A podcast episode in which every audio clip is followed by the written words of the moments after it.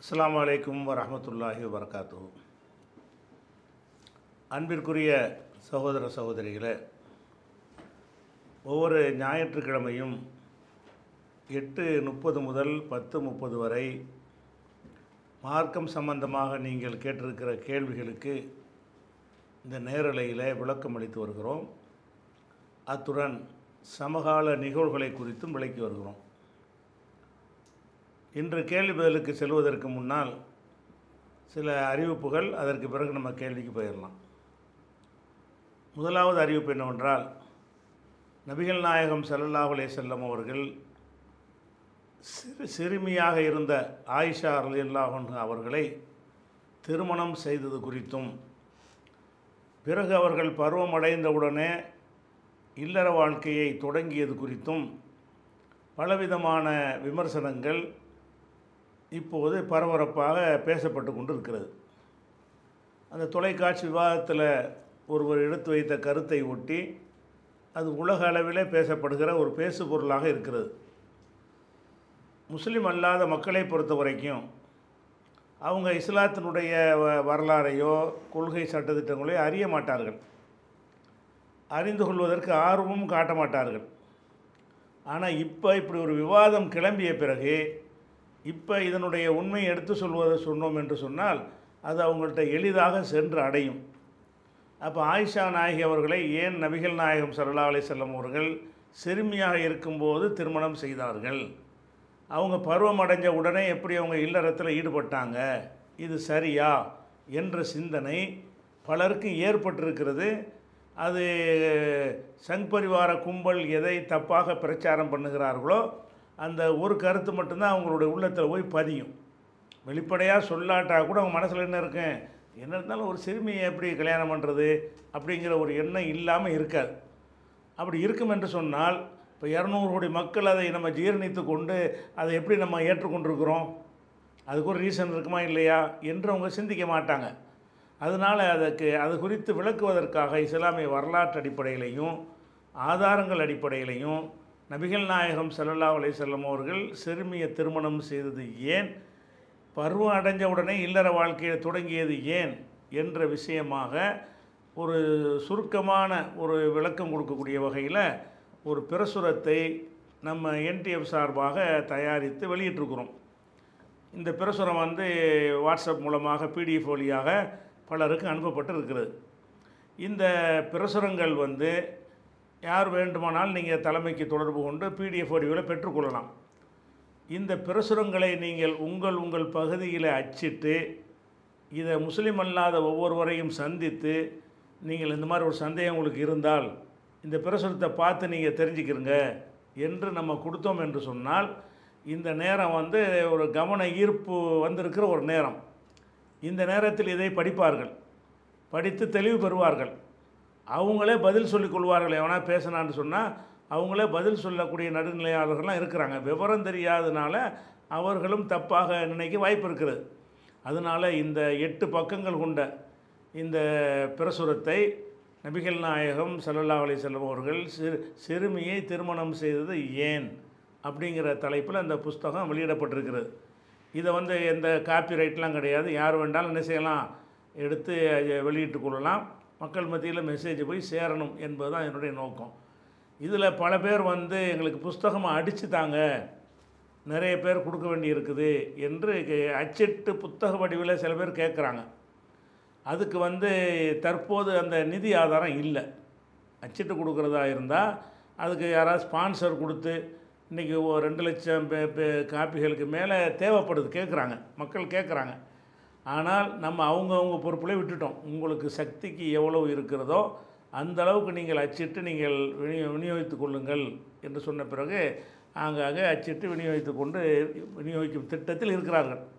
அதனால் அந்த புத்தகத்தை வந்து யாராவது ஸ்பான்சர் பண்ணி அவங்களே அடித்து தந்தார்கள்னா புத்தகமாகவே அடித்து தரலாம். அடித்து தர உத்தேசமாக அதுக்கு ஒரு புத்தகத்துக்கு வந்து மூன்று ரூபாய் என்ற அளவுக்கு அதுக்கு அடக்கமாகும். அந்த அடக்கத்தை செலவு பண்ணி புத்தகமாகவும் கொடுக்கலாம். பொருளாதாரமாக கொடுத்தா கூட அதை நூல் வடிவில் அச்சிட்டு எல்லா பகுதிகளுக்கும் நம்ம தேடி சென்று அவங்களுக்கு கொடுக்கக்கூடிய ஒரு வகையில் நிறைய விநியோகம் செய்தோம் என்று சொன்னால் இந்த நேரத்தில் நபிகள் நாயகம் சரலாலிசத்தை பற்றி ஒரு தப்பான எண்ணத்தை உண்டாக்கி அதன் மூலம் இஸ்லாத்திற்கு ஒரு கழகத்தை ஏற்படுத்தி அதன் மூலம் இஸ்லாமிய வளர்ச்சியை தடுக்க நினைக்கிறாங்க இல்லையா? அதை தடுப்பதற்கு இது ஒரு கேடயமாக இருக்கும். ரொம்ப வளவள என்ற ஒரு பெரிதாக விரிவாக நம்ம புத்தகங்கள் பெற போட்டிருக்கிறோம். நபிகள் நாயகம் சல்லா செல்லம் பல திருமணம் செய்தது ஏன்? அந்த மாதிரியான புஸ்தகத்தில் இன்னும் விவரமாக இருக்கிறது. ஆனால் சின்ன பிரசுரத்தை தான் வாசிப்பார்கள். எல்லோரும் எளிதில் என்ன செய்வாங்க? ஒரு வாங்கி ஒரு செகண்டில் வாசி முடித்து விடுவார்கள். அதனால் முடிஞ்ச அளவுக்கு அதை சுருக்கி ஒரு எட்டு பக்கமாக போட்டிருக்கிறோம். அதிலே போதுமான தகவல்கள்லாம் இருக்கிறது. இதை வந்து அனைவரும் என்ன செய்யுங்க? பயன்படுத்தி கொள்ளுங்கள். யாருக்கு அந்த பிடிஎஃப் வடிவில் தேவை இருக்கிறதோ அவங்க வாட்ஸ்அப் நம்பருக்கு தலைமைக்கு அனுப்புனீங்கன்னு சொன்னால் உங்களுக்கு அந்த பிடிஎஃப் அனுப்பிடுவோம். நீங்களே உங்கள் பகுதியில் அச்சிட்டு விநியோகம் பண்ணி கொள்ளலாம். அல்லது பிடிஎஃப் எடுத்து ஜெராக்ஸ் எடுத்து உங்கள் சக்திக்கு உட்பட்டு என்ன செய்யலாம்? அதை வந்து விநியோகம் செய்து கொள்ளலாம். யாராவது ஸ்பான்சர்கள் அடித்து தந்தார்கள்னு சொன்னால் பத்தாயிரம் காப்பி இருபதனாயிரம் காப்பின்னு அடித்து அந்த மாதிரி அவங்க ஸ்பான்சர் பண்ணாங்கன்னு சொன்னால் நலிவடைந்த பகுதிகளுக்கு நம்ம என்ன செய்வோம்? அந்த ஏடாவே நம்ம அனுப்புவோம். இது ஒரு தகவலுக்கு நம்ம பதிவு செய்து கொள்கிறோம். அடுத்ததாக வந்து நம்ம ஜனவரி மாதம் எட்டாம் தேதிக்கு ஒரு மாநாடு நடத்துவதாக நம்ம பொதுக்குழுவில் முடிவெடுத்தோம். திருச்சி பொதுக்குழுவில் ஜனவரி மாதம் எட்டாம் தேதி ஒரு மாநாடு நடத்துவது. என்ன மாநாடு என்று சொன்னால் தௌஹீது மறுமலர்ச்சி மாநாடு. ஏன்னா தௌஹீது வந்து அன்றைக்கு துவக்கத்தில் இருந்த அந்த வீரியத்தில் இப்போ இல்லை. தௌஹீது என்று சொல்லிக் கொள்ளக்கூடியவர்கள் என்ன செய்கிறாங்க நிறைய சமரசம் செய்து கொள்ளக்கூடியவர்களாக மாறிக்கொண்டு வருகிறார்கள். அன்னைக்கு இருந்த அந்த கொள்கை பிடிப்பு அந்த உறுதி இதுகளெல்லாம் குறைந்து கொண்டே வருகிறது. அப்போ அது ஒரு மறுமலர்ச்சியை ஏற்படுத்தணும் அந்த அந்த விழிப்புணர்வை ஏற்படுத்தணும் என்ற நோக்கத்திற்காக வேண்டி திருச்சியில் அப்படி ஒரு மாநாடு நடத்துவதாக நம்ம என்ன செஞ்சோம்? அறிவித்து இருந்தோம். பொதுக்குழுவில் அறிவித்திருந்தோம் அது அறிவித்த பிறகு இப்போ நம்ம சூழ்நிலைகளை பார்க்கக்கூடிய நேரத்தில் அந்த தௌஹீது மறுமலர்ச்சி மாநாடு என்று நடத்துவதை விட இப்போது நபிகள் நாயகம் ஸல்லல்லாஹு அலை செல்லம் குறித்து தவறான கருத்துக்கள் பரப்பப்படுகிற காரணத்தினால் அவர்கள் மீது சுமத்தப்படுகிற களங்கங்களுக்கு விடை சொல்லக்கூடிய விளக்கம் சொல்லக்கூடிய பதில் சொல்லக்கூடிய மறுப்பு சொல்லக்கூடியதாக அந்த மாநாடு அமைந்தால் அது பயனுள்ளதாக இருக்கும் என்று சில சகோதரர்கள் இந்த நேரத்தில் தௌஹீத் மர்மடி மாநாடு இப்போ நடத்தி கொள்ளலாம். இப்போ இந்த பரபரப்பாக இப்போ நபிசல்லா அலி செல்லத்தை பற்றின பேசி உலக அளவுலையும் அது ஒரு இஷ்யூவாக இருக்கிற காரணத்தினால அப்போ மாமனிதர் நபிகள் நாயகம் அப்படின்னு அந்த மாநாட்டினுடைய தலைப்பை மாற்றி நபிகள் நாயகம் சல்லா பற்றி மட்டும் சொல்லக்கூடிய அவங்களுடைய சிறப்புகள் அவங்களுடைய அவர்களுக்கு எதிராக சொல்லப்படுற தப்பான விமர்சனங்கள் அவங்கள தீவிரவாதியாக காட்டுகிற விமர்சனங்கள் அவர்களை வந்து பல திருமணம் செய்வதன் மூலமாக காமுகராக இருந்தார் என்று சொல்லக்கூடிய ஒரு விஷயங்கள் இந்த மாதிரி என்னென்ன குற்றச்சாட்டுகள் நபிகள் நாயகத்தை பற்றி வைக்கப்படுகிறதோ அது எல்லாமே தவறான குற்றச்சாட்டுகள் தான். நீண்ட நெடுங்காலமாக அதற்கு வந்து முஸ்லீம் சமுதாயம் பதிலளித்து கொண்டு வந்த ஒரு விஷயம்தான் இருந்தாலும் இப்போ தமிழ் ஊர் மக்களுக்கு என்ன செய்யணும்? நம்ம தெளிவாக அதை விளக்குவோம். நபிகள் நாயகம் மாநாடு தான். மாமனிதர் நபிகள் நாயகம். இதுதான் மாநாட்டினுடைய தலைப்பு. தௌஹீது மறுமலர்ச்சி மாநாடு என்கிற தலைப்பை நம்ம இப்போதைக்கு தள்ளி வச்சிருக்கிறோம். அது பிறகு பார்த்துக்குருவோம். இப்போது வந்து மாமனிதர் நபிகள் இந்த மாநாட்டுக்கு வந்து நீங்கள் வந்து மக்கள் அழைக்கும் பொழுது முஸ்லீம் அல்லாத மக்களையும் அழைக்கலாம். உனக்கு என்ன நபிகள் நாயத்தை பற்றி உனக்கு என்ன டவுட் இருக்குது எல்லா சந்தேகத்தையும் நாங்கள் கிளியர் பண்ணுறோம் அந்த மாநாட்டுக்கு வாங்க என்று சொல்லி பிற மத மக்களையும் கூட வந்து கலந்து கொள்வதற்குரிய ஒரு மாநாடாக அது இருக்கும். தேவைப்படும் என்று சொன்னால் அது அது ஒரு ஒரு கண்காட்சியான கண்காட்சி அமைப்புலாம் வைத்து அந்த மாநாடை சிறப்பாக நடத்துகின்ற ஒரு யோசனையும் இருக்கிறது. அது முடிவல்ல. அதற்கு வாய்ப்பு இருந்தால் அதையும் செய்வோம். ஆனால் மாநாடு என்பது எல்லா தலைப்புகள்லையும் என்னென்ன விஷயங்கள் நபிகள் நாயகத்துக்கு எதிராக சொல்லப்பட்டிருக்கிறதோ அவங்க காலத்தில் இன்றைக்கு வரைக்கும் எதிராக சொல்லப்பட்டிருக்கிறதோ அது அத்தனையும் எப்படி தவறானது பொய்யானது என்பதை உடை தெரிந்து விட்டால் அப்போ நபியின் மீது கலங்கத்தை தொ- பொய்யான குற்றச்சாட்டை உடைச்சிட்டோன்னு வைங்க. அப்போ இஸ்லாத்தினுடைய வளர்ச்சி வந்து வேகமாக இருக்கும். இஸ்லாமிய வளர்ச்சியை தடுக்கிறதுக்கு இதை தான் கொண்டாந்து நிப்பாட்டுறாங்க. அவர் கொலை செஞ்சார் போர் செஞ்சார் எதிரிகளை பழி வாங்கினார் பல பெண்களை கல்யாணம் பண்ணார். இந்த மாதிரி விஷயங்களை சொன்னாங்களே தவிர அவர் இருபத்தி மூணு ஆண்டு காலத்தில் செஞ்ச புரட்சிகளையும் அந்த சீர்திருத்தங்களையும் அந்த உலகத்தில் எவனும் கொடுக்க முடியாத அனைத்து துறையுடைய வழிகாட்டுதலையும் பற்றி அவங்க அறிந்து கொள்ள தயாராக இல்லை. அதுக்கு தடையாக நிற்கிறது அப்போ இந்த தடையை வந்து தகர்த்து எரிந்து விட்டோம் என்று சொன்னால்தான் அது வந்து சரியான முறையில் தாவாவுக்கு உதவும் என்ற காரணத்தினால் அந்த மாநாடு வந்து மாமனிதர் நபிகள் நாயகம் மாநாடு. அவ்வளோதான் என்னப்பா அந்த தலைப்பை அப்படி கொடுத்துருக்கேன்னு கேட்டால் உனக்கு நபிகள் நாயத்தை பற்றி என்னென்ன குற்றச்சாட்டு இருக்குதோ அது எல்லாத்தையும் வந்து வாங்க வந்து வந்து விளக்கத்தை தெரிஞ்சுக்கிறங்க. ஒவ்வொரு முஸ்லீமும் அதற்கான பதிலை தெரிஞ்சு வச்சுருக்கணுமா இல்லையா? ஒன்று முஸ்லீம் அல்லாத மக்களுக்கும் சொல்லணும். நீங்கள் சாதாரணமாக அந்த அந்த அந்த கேள்வியை நீங்கள் சந்திப்பீங்க. இப்படி சந்திக்கும் பொழுது அதற்கு பதில் சொல்லக்கூடிய ஒரு நிலைமையில் என்ன செய்வீங்க? உங்களை தயார்படுத்தி கொள்ளுவீங்க. அந்த மாதிரி ஒரு நோக்கத்திற்காக வேண்டி அந்த மாநாடு வந்து மாற்றம் செய்யப்பட்டு போன நிர்வாக குழுவில் கூடி பொதுக்குழுவில் எடுக்கப்பட்டு இருந்தாலும் மாநாடு மாற்றாவிட்டாலும் மாநாட்டுடைய தலைப்பு நினைஞ்சிருக்கிறோம் மாற்றிருக்கிறோம் எது ரொம்ப தேவை எத்தனை செய்யணும். எல்லாம் தேவையாக இருந்தாலும் காலத்துக்கு தகுந்தவாறு எது முதலில் தேவைப்படுகிறதோ அதை முதல்ல எடுத்துக்கொள்வோம் என்ற அடிப்படையில் இந்த மாநாடு இருக்கிறது. இன்ஷா அந்த மாநாட்டுக்கு உள்ள வேலைகளை மாமனிதர் நபிகள் நாயகத்துடைய அந்த புகழை கொண்டு சேர்ப்பதற்கு என்ன செய்யுங்க கடுமையாக பாடுபடுங்க உழைங்க என்று கேட்டுக்கொள்கிறோம். அடுத்ததாக வந்து இப்போ கேள்விக்கு போயிடலாம். சமகால நிகழ்வு ஜாஸ்தி இல்லை. இந்த அக்னி பாத் சம்மந்தமாக ஜும்மாவில் சொல்லிட்டோம். அது பரவலாக இருக்குது அதாவது மண்ணடியிலேருந்து யாசிர் அரபாத்துங்கிறவர் கேட்குறாரு அவர் என்ன கேட்குறாருன்னு கேட்டால் இது இது இந்த கேள்வியை முன்னுரிமையை எடுத்துக்கொள்வதற்கு காரணம் வந்து குர்பானி சம்மந்தமாக இருக்கிறதுனால பெருநாள் வர்றதுனால இது வந்து கிட்டத்தில் வந்த கேள்வி தான் இதை கொஞ்சம் முன்னாடி கொண்டு வந்துட்டோம். மாட்டு கூட்டு குர்பானியில் பங்குதாரர்களுக்கு வரும் முழு கறியையும் வழங்குவது இல்லை. ஒரு பங்குதாரர்களுக்கு ஐந்து கிலோ நாலு கிலோ என்று கறி நிர்ணயம் செய்து கொடுக்கிறார்கள். மீதமுள்ள பங்குதாரர்கள் கறி எங்கே என்று கேட்டால் அது நாங்கள் ஏழைகளுக்கு விநியோகிக்க எடுத்துக்கொண்டோம் என்று கூறுகிறார்கள். பங்குதாரர்களின் அனுமதி இல்லாமலேயே எடுத்துக்கொள்வது கூடுமா? அல்லது பங்குதாரர்களிடம் கொடுத்து அவர்களை அவர்களது உறவினர்களுக்கோ அவர்கள் நெருங்கியவர்களுக்கோ அவர்கள் ஏழைகளை பார்த்து விநியோகம் செய்ய சொல்வது சரியா? அப்படின்னு கேட்குறாங்க. அப்போ இந்த குர்பானி வந்து ஒரு மாட்டில் ஏழு பேர் சேர்ந்து கொடுக்கலாம்னு இருக்குதுல்ல அந்த ஏழு பேர்கிட்ட பங்கு வாங்கும் பொழுது அந்த மாவு ஏழு பங்காக அந்த கறியை வைத்து ஏழில் ஒரு பங்கு அவரை சேர்ந்தது. அதான் ஏழில் ஒரு பங்கு. அர்த்தம் என்ன? ஒரு மாடை வாங்குகிறோம் ஒரு ஆள்கிட்ட ஐயாயிரம் நாலாயிரம்னு பங்கு வாங்கிடுறீங்க. அந்த மாட்டினுடைய இறைச்சி வந்து ஒரு எண்பது கிலோ நூறு கிலோ இருக்குது என்று சொன்னால் அந்த நூறு கிலோவும் ஏழு பேருக்கும் சமமாக பிரிக்கப்படணுமா இல்லையா? ஒரு எழுபது கிலோன்னு வச்சுக்கிறோமே எழுபது எழுபது கிலோ இல்லை ஜாஸ்தியாக இருக்கும். நான் குறைச்சி வச்சு சொல்கிறேன் எழுபது கிலோ ஒரு மாட்டில் இறைச்சி இருக்கும் என்று சொன்னால் ஏழு பேர் பங்கு கொடுத்ததுனால ஒவ்வொருத்தருக்கும் சேர வேண்டியது பத்து கிலோ. பத்து கிலோ கொடுக்காம நீங்கள் நாலு கிலோ நாங்கள் உங்களுக்கு தருவோம்.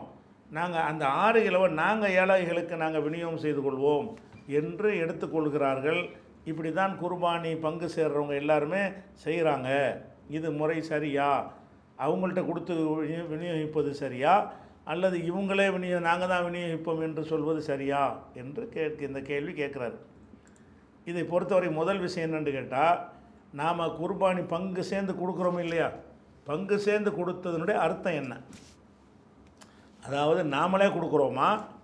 அவருக்காக நம்ம கொடுக்குறோமா? இதனுடைய மீனிங் என்ன? கூட்டு சேர்ந்து குர்பானி கொடுக்குறோம். ஒரு சங்கத்துலேருந்து கொடுக்குறீங்க. அல்லது ஒரு ஜமாத்துலேருந்து கொடுக்குறீங்க. அல்லது ஒரு டீம் ஒரு குழுவிலேருந்து கொடுக்குறீங்க. ஒரு மாட்டை வாங்கி ஏழு பேர் ஏழு ஏழு பங்கு சேர்த்து கொடுக்குறீங்கன்னா நீங்களே குர்பானி கொடுத்தீங்க என்ற நன்மை உங்களுக்கு கிடைக்குமா? அல்லது அடுத்தவருக்காக நீங்கள் கொடுக்குறீங்களா? பிறருக்காக வேணும் ஏன்னா ஏழு பங்கு ஒரு மா ஆடுன்னு அவரை வாங்கி கொடுத்துருவாரு. மாட்டில் ஏழு பங்குங்கும் போது ஒரு ஒரு யூனிட் அங்கே தேவைப்படுது. ஒரு ஆட்களை சேர்க்கறதுக்கு ஒரு அவசியம் ஏற்படுது. அதனால தான் இந்த பங்கு சேர்க்குறமே தவிர உண்மையில் ஒரு மாடு அறுத்தோம் என்று சொன்னால் அந்த ஏழு பேரும் தான் குர்பானி கொடுத்தார்கள் அர்த்தம். அறுக்க ஏற்பாடு செஞ்சாங்களே அவங்க துணை செஞ்ச நன்மை கிடைக்கும். உலக ஆதாயத்தை நாடாமல் இஹ்லாஸாக செஞ்சாங்கன்னு சொன்னால் அந்த நன்மை கிடைக்கும். வேறு ஏதாவது நோக்கத்துக்கு செஞ்சாங்கன்னா அந்த நன்மையும் கிடைக்காது.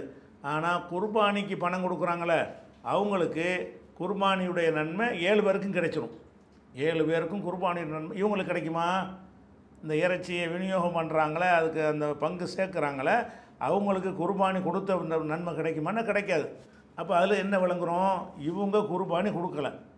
அடுத்தவருக்காக உதவி செய்கிறார்கள். அந்த இபாதத்தை அந்த வணக்கத்தை நிறைவேற்றுவதற்கு தனி மனிதனால் அந்த மாட்டில் பங்கு சேர இயலாதுங்கிற காரணத்தினால ஒரு அது மாதிரி ஆட்களை திரட்டி உதவி செய்கிறார்கள் என்பது தான் அதுக்கு அர்த்தமே தவிர இவங்களே அதன் உரிமையாளர்கள் இல்லை. இதை விளங்கிக்கிறணும் உரிமையாளர்கள் தான் எந்த ஒரு விஷயத்துக்கும் முடிவு செய்ய அர்ஹதை படைத்தவர்கள்.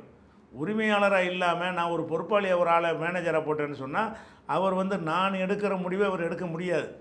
நானாக சொன்னால் அதை செய்யலாம். இன்னென்ன காரியம் செய்யி நான் ஒரு பத்தாயிரரூபா கொடுத்து இன்னென்ன மாதிரி தர்மம் செய்யின்னு சொன்னால் அவர் செய்யலாம்.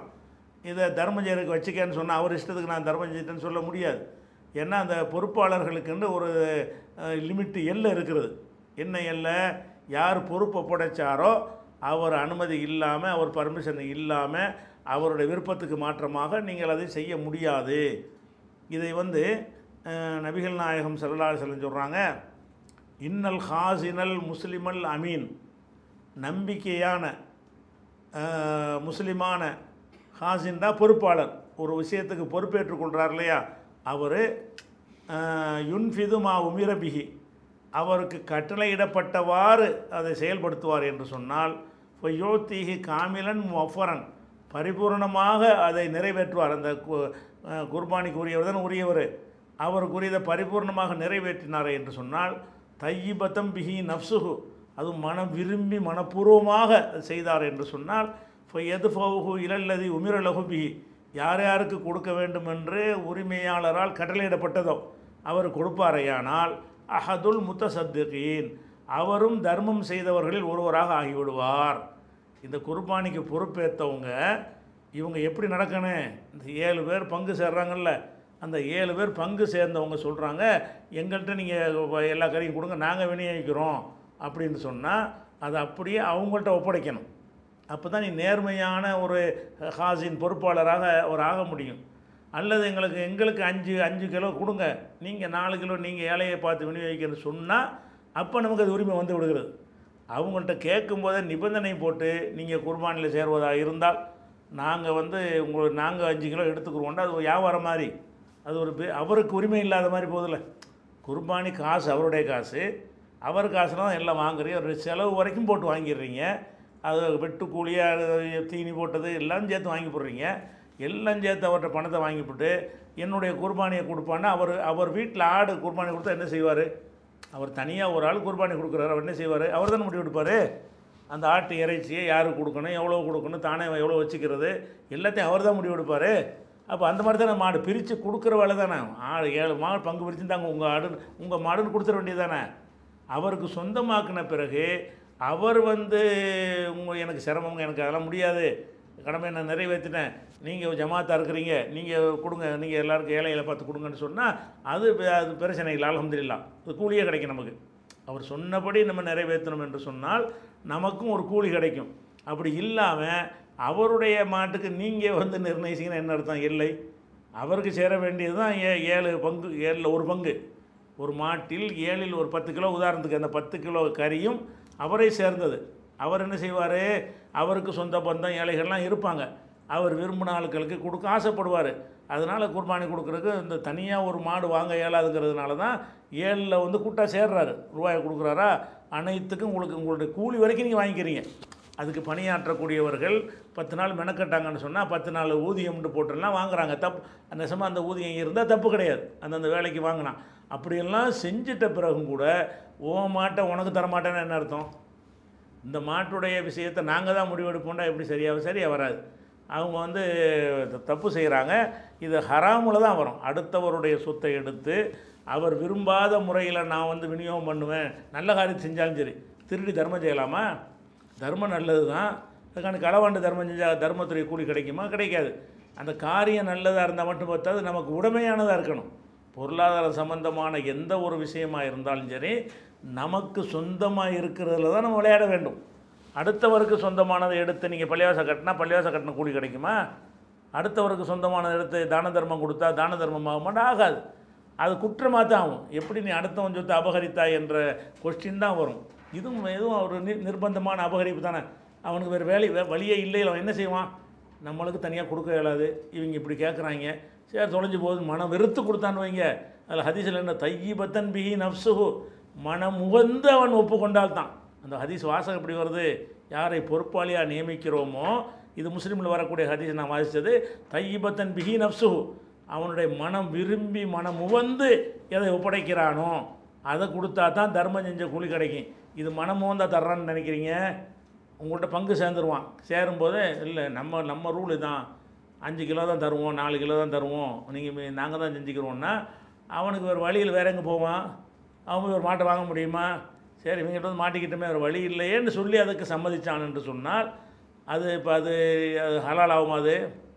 அது மார்க்கத்தில் அனுமதி தையபத்தன் பிகி நப்சுக்கு வரணுமே. அவனுடைய உள்ளம் வந்து மன நிறைவாக அதை கொடுக்கணுமே. அப்போ மன நிறைவாக எப்போ கொடுப்பான்? அப்போ நீங்கள் அவன்கிட்ட கேட்கணும் இந்த மாதிரி நீங்களாக கொடுத்துட்றீங்களா? நீங்கள் விலைக்கு பயான் பண்ணலாம். நீங்கள் என்ன செய்யலாம்? நாங்கள் நிறைய இலைகள் தேவைப்படுது நிறைய கொடுக்க வேண்டியிருக்கிறது. நீங்கள் கொடுத்தீங்கன்னா நாங்கள் இன்னும் ரொம்ப ஏழைகளை தேடி பிடிச்சி கொடுக்க வசதி பயனுள்ளதாக இருக்கேன் நீங்கள் அவ்வளோ ஏழைகளுக்கு கஷ்டப்படுவீங்க உங்களுக்கு சிரமமாக இருக்கும் அப்படின்னு சொல்லி கன்வின்ஸ் பண்ணி அவன் மனப்பூர்வமாக அதை ஒத்துக்கிற அளவுக்கு ஆக்கிட்டு நீங்கள் கொடுத்தால் அதில் எந்த ஒரு முறைகேடும் வராது. அப்படி இல்லாமல் இதில் தான் தருவோம். இல்லை இல்லாட்டி சேருங்க இல்லாட்டி போங்கன்னா அது என்ன அர்த்தம்? இது வந்து ஒரு ஒரு அடாவடித்தனம் தான் இது. இப்படி செய்வது என்னது? மார்க்கத்தை வைத்து என்ன செய்கிறது ஒரு அடாவடித்தனமாக மார்க்கம் தடுத்திருக்கிற ஒரு விஷயத்தை மார்க்க கடமையில் புகுத்துற ஒரு குற்றமாக மாறிவிடும். அதனால் அப்படி செய்யக்கூடாது. பங்குதாரர்கள் அவர்கள் தான் உரிமை இது விளைக்கணும் உரிமையாளர் யார்? அந்த ஏழு பேரை சேர்த்து குர்பானியை அறுக்கிற பொறுப்பு ஏற்றுக்கிட்டார் அவர் கிடையாது. அவர் பொறுப்பாளர் தான். உரிமையாளர் இந்த ஏழு பேர் தான். ஏழு பங்குக்கு காசு கொடுத்தாங்களோ அவங்க தான் உரிமையாளர்கள். உரிமையாளர்கள் தான் அது சம்பந்தமான எந்த முடிவையும் எடுப்பார்கள். அவர்கள் பங்குக்குரிய முடிவை அவர்கள் எடுப்பார்கள். எத்தனை பேர் இருக்காங்க? எனக்கு வேணாம் வேணாம். அவங்க வெளிநாட்டிலேருந்து குர்பானி காசு கொடுக்குறாங்க. எனக்கு குர்பானி மட்டும் கொடுத்துருங்க நீங்களே ஏழைகளுக்கு தர்மம் செஞ்சுருங்கன்னு சொல்ல தான் செய்கிறாங்க அதை நீங்கள் செய்ய மனப்பூர்வமாக தர்றாரு. அவர் இங்கே வந்து குர்பானி கொடுக்க ஏழை விநியோகிக்க முடியாது. விநியோகிக்க முடியாது குர்பானி மட்டும் கொடுக்கட்டும் ஏழைகளுக்கு விநியோகிக்கட்டும்ங்கிற அது ஓகே. அப்படி இல்லாமல் இங்கே அவருக்கே சொந்த பந்தங்கள்லாம் இருக்குது அதை நம்ம கொடுக்க நினைப்பாரு. அவருக்கு நீங்கள் அவர் வேறு இடத்துலையும் சேர எங்கே போய் சேருவார் பார்ப்போம் நம்மள்ட்ட இல்லைன்னு அவர் எங்கே போய் சேர்ந்துருவார்? எங்கே கூட்டு கூட்டு கூட்டு குர்பானிக்கு போய் சேர முடியும்? அப்படின்னு நினைத்து கொண்டு அந்த வரதட்சணையில் டிமாண்ட் பண்ணுவாங்கள்ல அந்த மாதிரி ஒரு மறைமுகமான ஒரு டிமாண்ட் பண்ணக்கூடிய ஒரு தன்மை தான் அதில் இருக்கிறது. எக்காரணம் கொண்டும் அவங்க அவங்க தான் உரிமையாளர்களுங்கிற மனசில் வைத்து கொண்டு தான் இந்த கூட்டு குர்பானி இயங்கணும். எல்லாத்தையும் வேணும்னு கேட்டால் எல்லாத்தையும் நீங்கள் என்ன செய்யணும்? உங்கள் பங்கு தாராளமாக வாங்கிக்கிறங்க. நீங்கள் குர்பானி கொடுப்பதற்கு நீங்கள் ஒரு குர்பானி கொடுக்க நாங்கள் உதவி செஞ்சோம் அதுக்கு கூலி எங்களுக்கு கிடைக்கணும். ஆசிரத்தில் கிடைக்கணும். இப்போ ஆசிரத்தில் கிடைக்கணும்னு என்ன உள்ள யாருமே அடுத்த வருஷத்தில் என்ன செய்ய மாட்டாங்க? உரிமை கொண்டாட மாட்டார்கள். இதை யாபத்தில் வச்சுக்கிறேன்னு இது பேணுதலாக நடந்து கொள்ள வேண்டும். அடுத்ததாக சைஃபுல்லான்னு ஒருத்தர் கேட்குறாரு ஊரக்கான நம்பர் இருக்குது சரி என்ன கேட்குறாருன்னா ஒரு ஹதீஸை போடுறார். ஒரு ஹதீஸை போட்டு அந்த ஹதீஸ் அரபியில் போட்டிருக்கு அனுப்பியிருக்காரு. எனது உம்மத்தில் ஒரு சாரார் வந்து சத்தியத்தில் லா தசாலு தாயிஃபத்தும் மின் உம்மத்தி லாஹிரீன் அலல் ஹாஃப்டி என்னுடைய சமுதாயத்திலே ஒரு பிரிவினர் சத்தியத்திலே நிலைத்திற்கொண்டே நீடித்து கொண்டே இருப்பார்கள். லா எலுர்ருஹும் மன் ஹதலகும் அவர்களை யாரும் எந்த அவன் வழிகட்டு போனவனால் வழிகெடுத்து விட முடியாது. ஹத்தா ஏத்தி அம்ருல்லா. அல்லாவுடைய கட்டளை கேம நாள் வர்ற வரைக்கும் அவங்க அப்படி இருந்து கொண்டே இருப்பார்கள். என்னுடைய உம்மத்தில் ஒரு சாரார் எப்போதும் நேர்வழியில் இருப்பாங்க. 72 ரெண்டு கூட்டம் எண்பத்தி ரெண்டு கூட்டம் பண்ணி போனாலும் சரி உண்மையை சொல்லக்கூடிய சத்தியத்தில் நிற்கக்கூடிய ஒரு கூட்டம் இருந்து கொண்டே இருக்கும் அப்படின்னு அரபிக்கு அர்த்தம். இதை போட்டார். போட்டு அவர் கேட்குறாரு கேள்வி இப்போ தான் கேள்வி என்னன்னு கேட்டால் நீங்கள் டிஎன்டிஜையில் இருக்கும் பொழுதும் வெளியே வந்து இப்பொழுதும் ஹதீஸுகளை மறுத்துள்ளீர்கள். சில ஹதீஸுகளை மறுக்கிறோம்ல அதை சொல்கிறார் மறுத்துள்ளீர்கள். அதிலும் சமீபத்தில் அகீதாவுக்கு மாற்றம் என்று சொல்லி ஹதீஸுகளை மறுத்து கொண்டே இருக்கிறீர்கள். சில ஹதீஸுகளை மறுக்கிறோம் இது இஸ்லாமிய அடிப்படை கொள்கையை தகர்க்கிற மாதிரி இருக்குது. இதை நம்பி சொல்லியிருக்க மாட்டாங்கன்னு நம்ம மறுக்கிறோம்ல அதை அவர் சொல்கிறார் எப்படி சொல்கிறாருன்னா அதிலும் சமீபத்தில் அகீதாவுக்கு அகீதாண்ட கொள்கை. இஸ்லாமிய அடிப்படை கொள்கைன்னு அர்த்தம். அகீதாவுக்கு மாற்றம் என்று சொல்லி ஹதீஸுகளை மறுத்து கொண்டே இருக்கிறீர்கள். அகீதாவுக்கு மாற்றமான செய்தியை அவர் கேட்குற கேள்வி. மாற்றமான செய்தியை அனைவரும் மறுக்க வேண்டும். அதுவும் குறிப்பாக நபிசல்லா அலை செல்லம் அவர்கள் சமுதாயத்தில் அவர்கள் சத்தியத்தில் நம் சமூகத்தில் ஒரு கூட்டம் வெளிப்படையாக இருந்து கொண்டே இருக்கும் என்றார்கள். அப்பொழுது கண்டிப்பாக அவர்கள் அகீதாவுக்கு மாற்றமான ஹதீஸுகளை மறுத்திருப்பார்கள். அப்படி அவர்கள் மறுக்கவில்லை என்றால் அவர்களை நபி வெளிப்படையாக சத்தியத்தில் இருப்பார்கள் என்று சொல்லியிருக்க மாட்டார்கள். அவர்கள் மறுக்கவில்லை என்றால் அதை ஏற்றுக்கொண்டார்கள் என்று புரிகிறது. எனவே நீங்கள் இப்பொழுது அகீதாவுக்கு மாற்றம் என்று சொல்லும் ஹதீஸை ஒவ்வொரு நூற்றாண்டிலும் மறுத்த சத்திய அறிஞர்களை குறிப்பிடவும். அல்லது சத்தியத்தில் இருந்தவர்கள் அகீதாவுக்கு மாற்றமான ஹதீஸ்களை மறுக்காததால் அவர்களும் அசித்துவாதிகள் என்று சொல்ல வேண்டும். இதுதான் ஒரு வாதம் என்ன சொல்கிறான்னு கேட்டால் ஒரு ஹதீஸை காட்டி இந்த ஹதீஸ் இஸ்லாமிய அடிப்படைக்கு மாற்றம்னு நான் சொல்கிறேன் சொல்கிறதுக்கு எதை எதை வச்சு மாற்றம்ங்கிறேன்? இஸ்லாமிய அடிப்படையெல்லாம் எடுத்து போடுறேன்.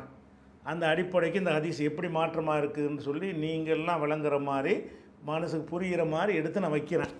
அப்போ அந்த ஆதாரங்கள் அடிப்படையில் வைக்கும்போது அதுதான் ம- மனிதன் வந்து சிந்திக்கிற ஒரு முறை. அவ்வளோதான் நம்ம பார்க்க வேண்டும். இவர் எப்படி சிந்திக்கிறாருன்னு கேட்டால் நீங்கள் அக்கீதாவுக்கு மாற்றம்னு சொல்கிறீங்க அக்கீதாவுக்கு மாற்றம் என்று சொன்னால் போன நூற்றாண்டில் உள்ளவர்களும் இதை மறுத்திருக்க வேண்டும். அதுக்கு முந்தின நூற்றாண்டில் உள்ளவங்க மறுத்திருக்க வேண்டும். அதுக்கு முந்தின நூற்றாண்டில் உள்ளவங்க மறுத்திருக்க வேண்டும். பதினாலு நூற்றாண்டாக வந்த எல்லாரும் இது தப்பு தப்பு தப்புன்னு சொல்லியிருக்க வேண்டும். ஏனென்றால் என் உம்மத்தில் ஒரு கூட்டம் சத்தியத்தில் இருப்பாங்கன்ற சொல்ல சொல்லிட்டாங்க. அப்போ இது தப்பானது மறுத்துருக்க தப்பை மறுத்திருப்பாங்கல்ல. தப்பை ஏற்றுக்கிட்டு இருந்தாங்கன்னா அந்த ஹதீஸ் பொய்யா போகுது. சத்தியத்தில் ஒரு கூட்டம் இருந்து கொண்டே இருக்கும் என்று ரசூல் சொல்லாசன் சொல்லியிருக்கும் பொழுது நீங்கள் இன்றைக்கி வந்து இந்த ஹதீஸு வந்து குரானுக்கு மாற்றங்கிறீங்க இன்னைக்கு வந்து அகீதாவுக்கு மாற்றம் என்று இன்றைக்கி நீங்கள் சொல்கிறீங்க அப்போ ஐம்பது வருஷத்துக்கு முந்தி உள்ளவங்க மறுக்கலையே. நூறு வருஷத்துக்கு முந்தி உள்ளவங்க மறுக்கலையே. அப்போ மறுக்காமல் இருந்தார்கள்னா ஏற்றுக்கொண்டார்கள் தான் அர்த்தம். அக்கீதாவுக்கு மாற்றம் இல்லைன்னு தான் அர்த்தம்.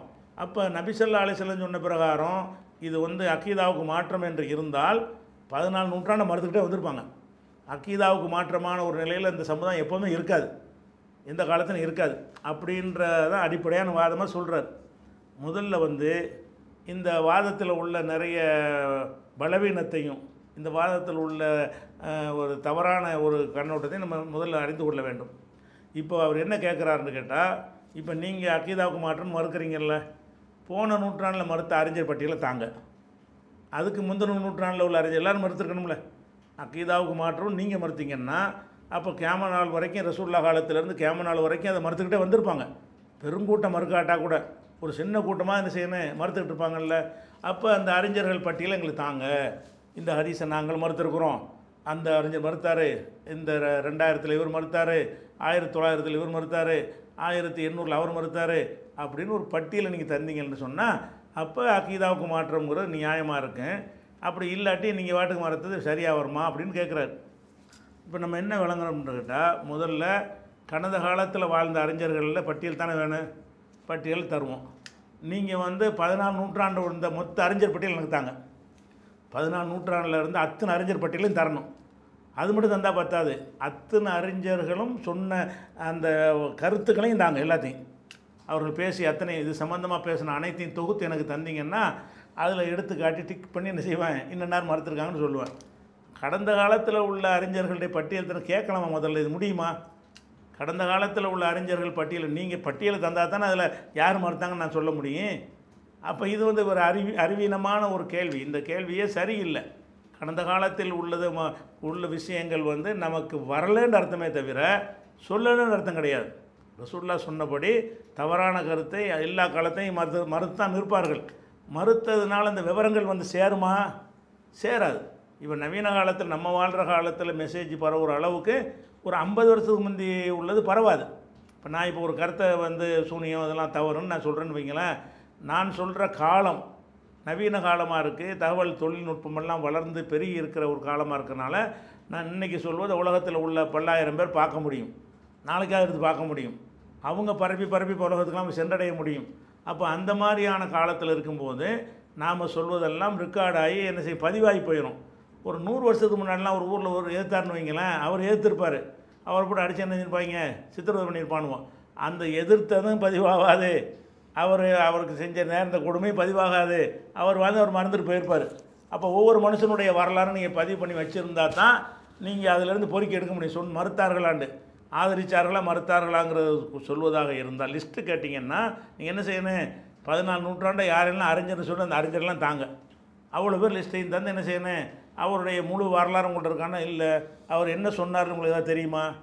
ஒருத்தர் ஒருத்தர் மறுத்தார மறுக்கிறான்னு உங்களுக்கு தகவல் தெரியலைன்னு சொல்லலாமே தவிர அவர் மறுக்கு மறுக்கலை ஏற்றுக்கொண்டான்னு எப்படி சொல்ல வருவீங்க? அது அவர் மறுத்தாரு உங்களுக்கு தெரியலை. மறுத்தும் இருக்கலாம். மறுத்த அறிஞர்கள் இருந்திருக்கலாம் வாழ்ந்திருக்கலாம் அவங்க மறைஞ்சிருக்கலாம் அந்த நியூஸ் நமக்கு வராமல் போயிருக்கலாம். அதானே யதார்த்தம். அறிவுபூர்வமான விஷயம் அதானே?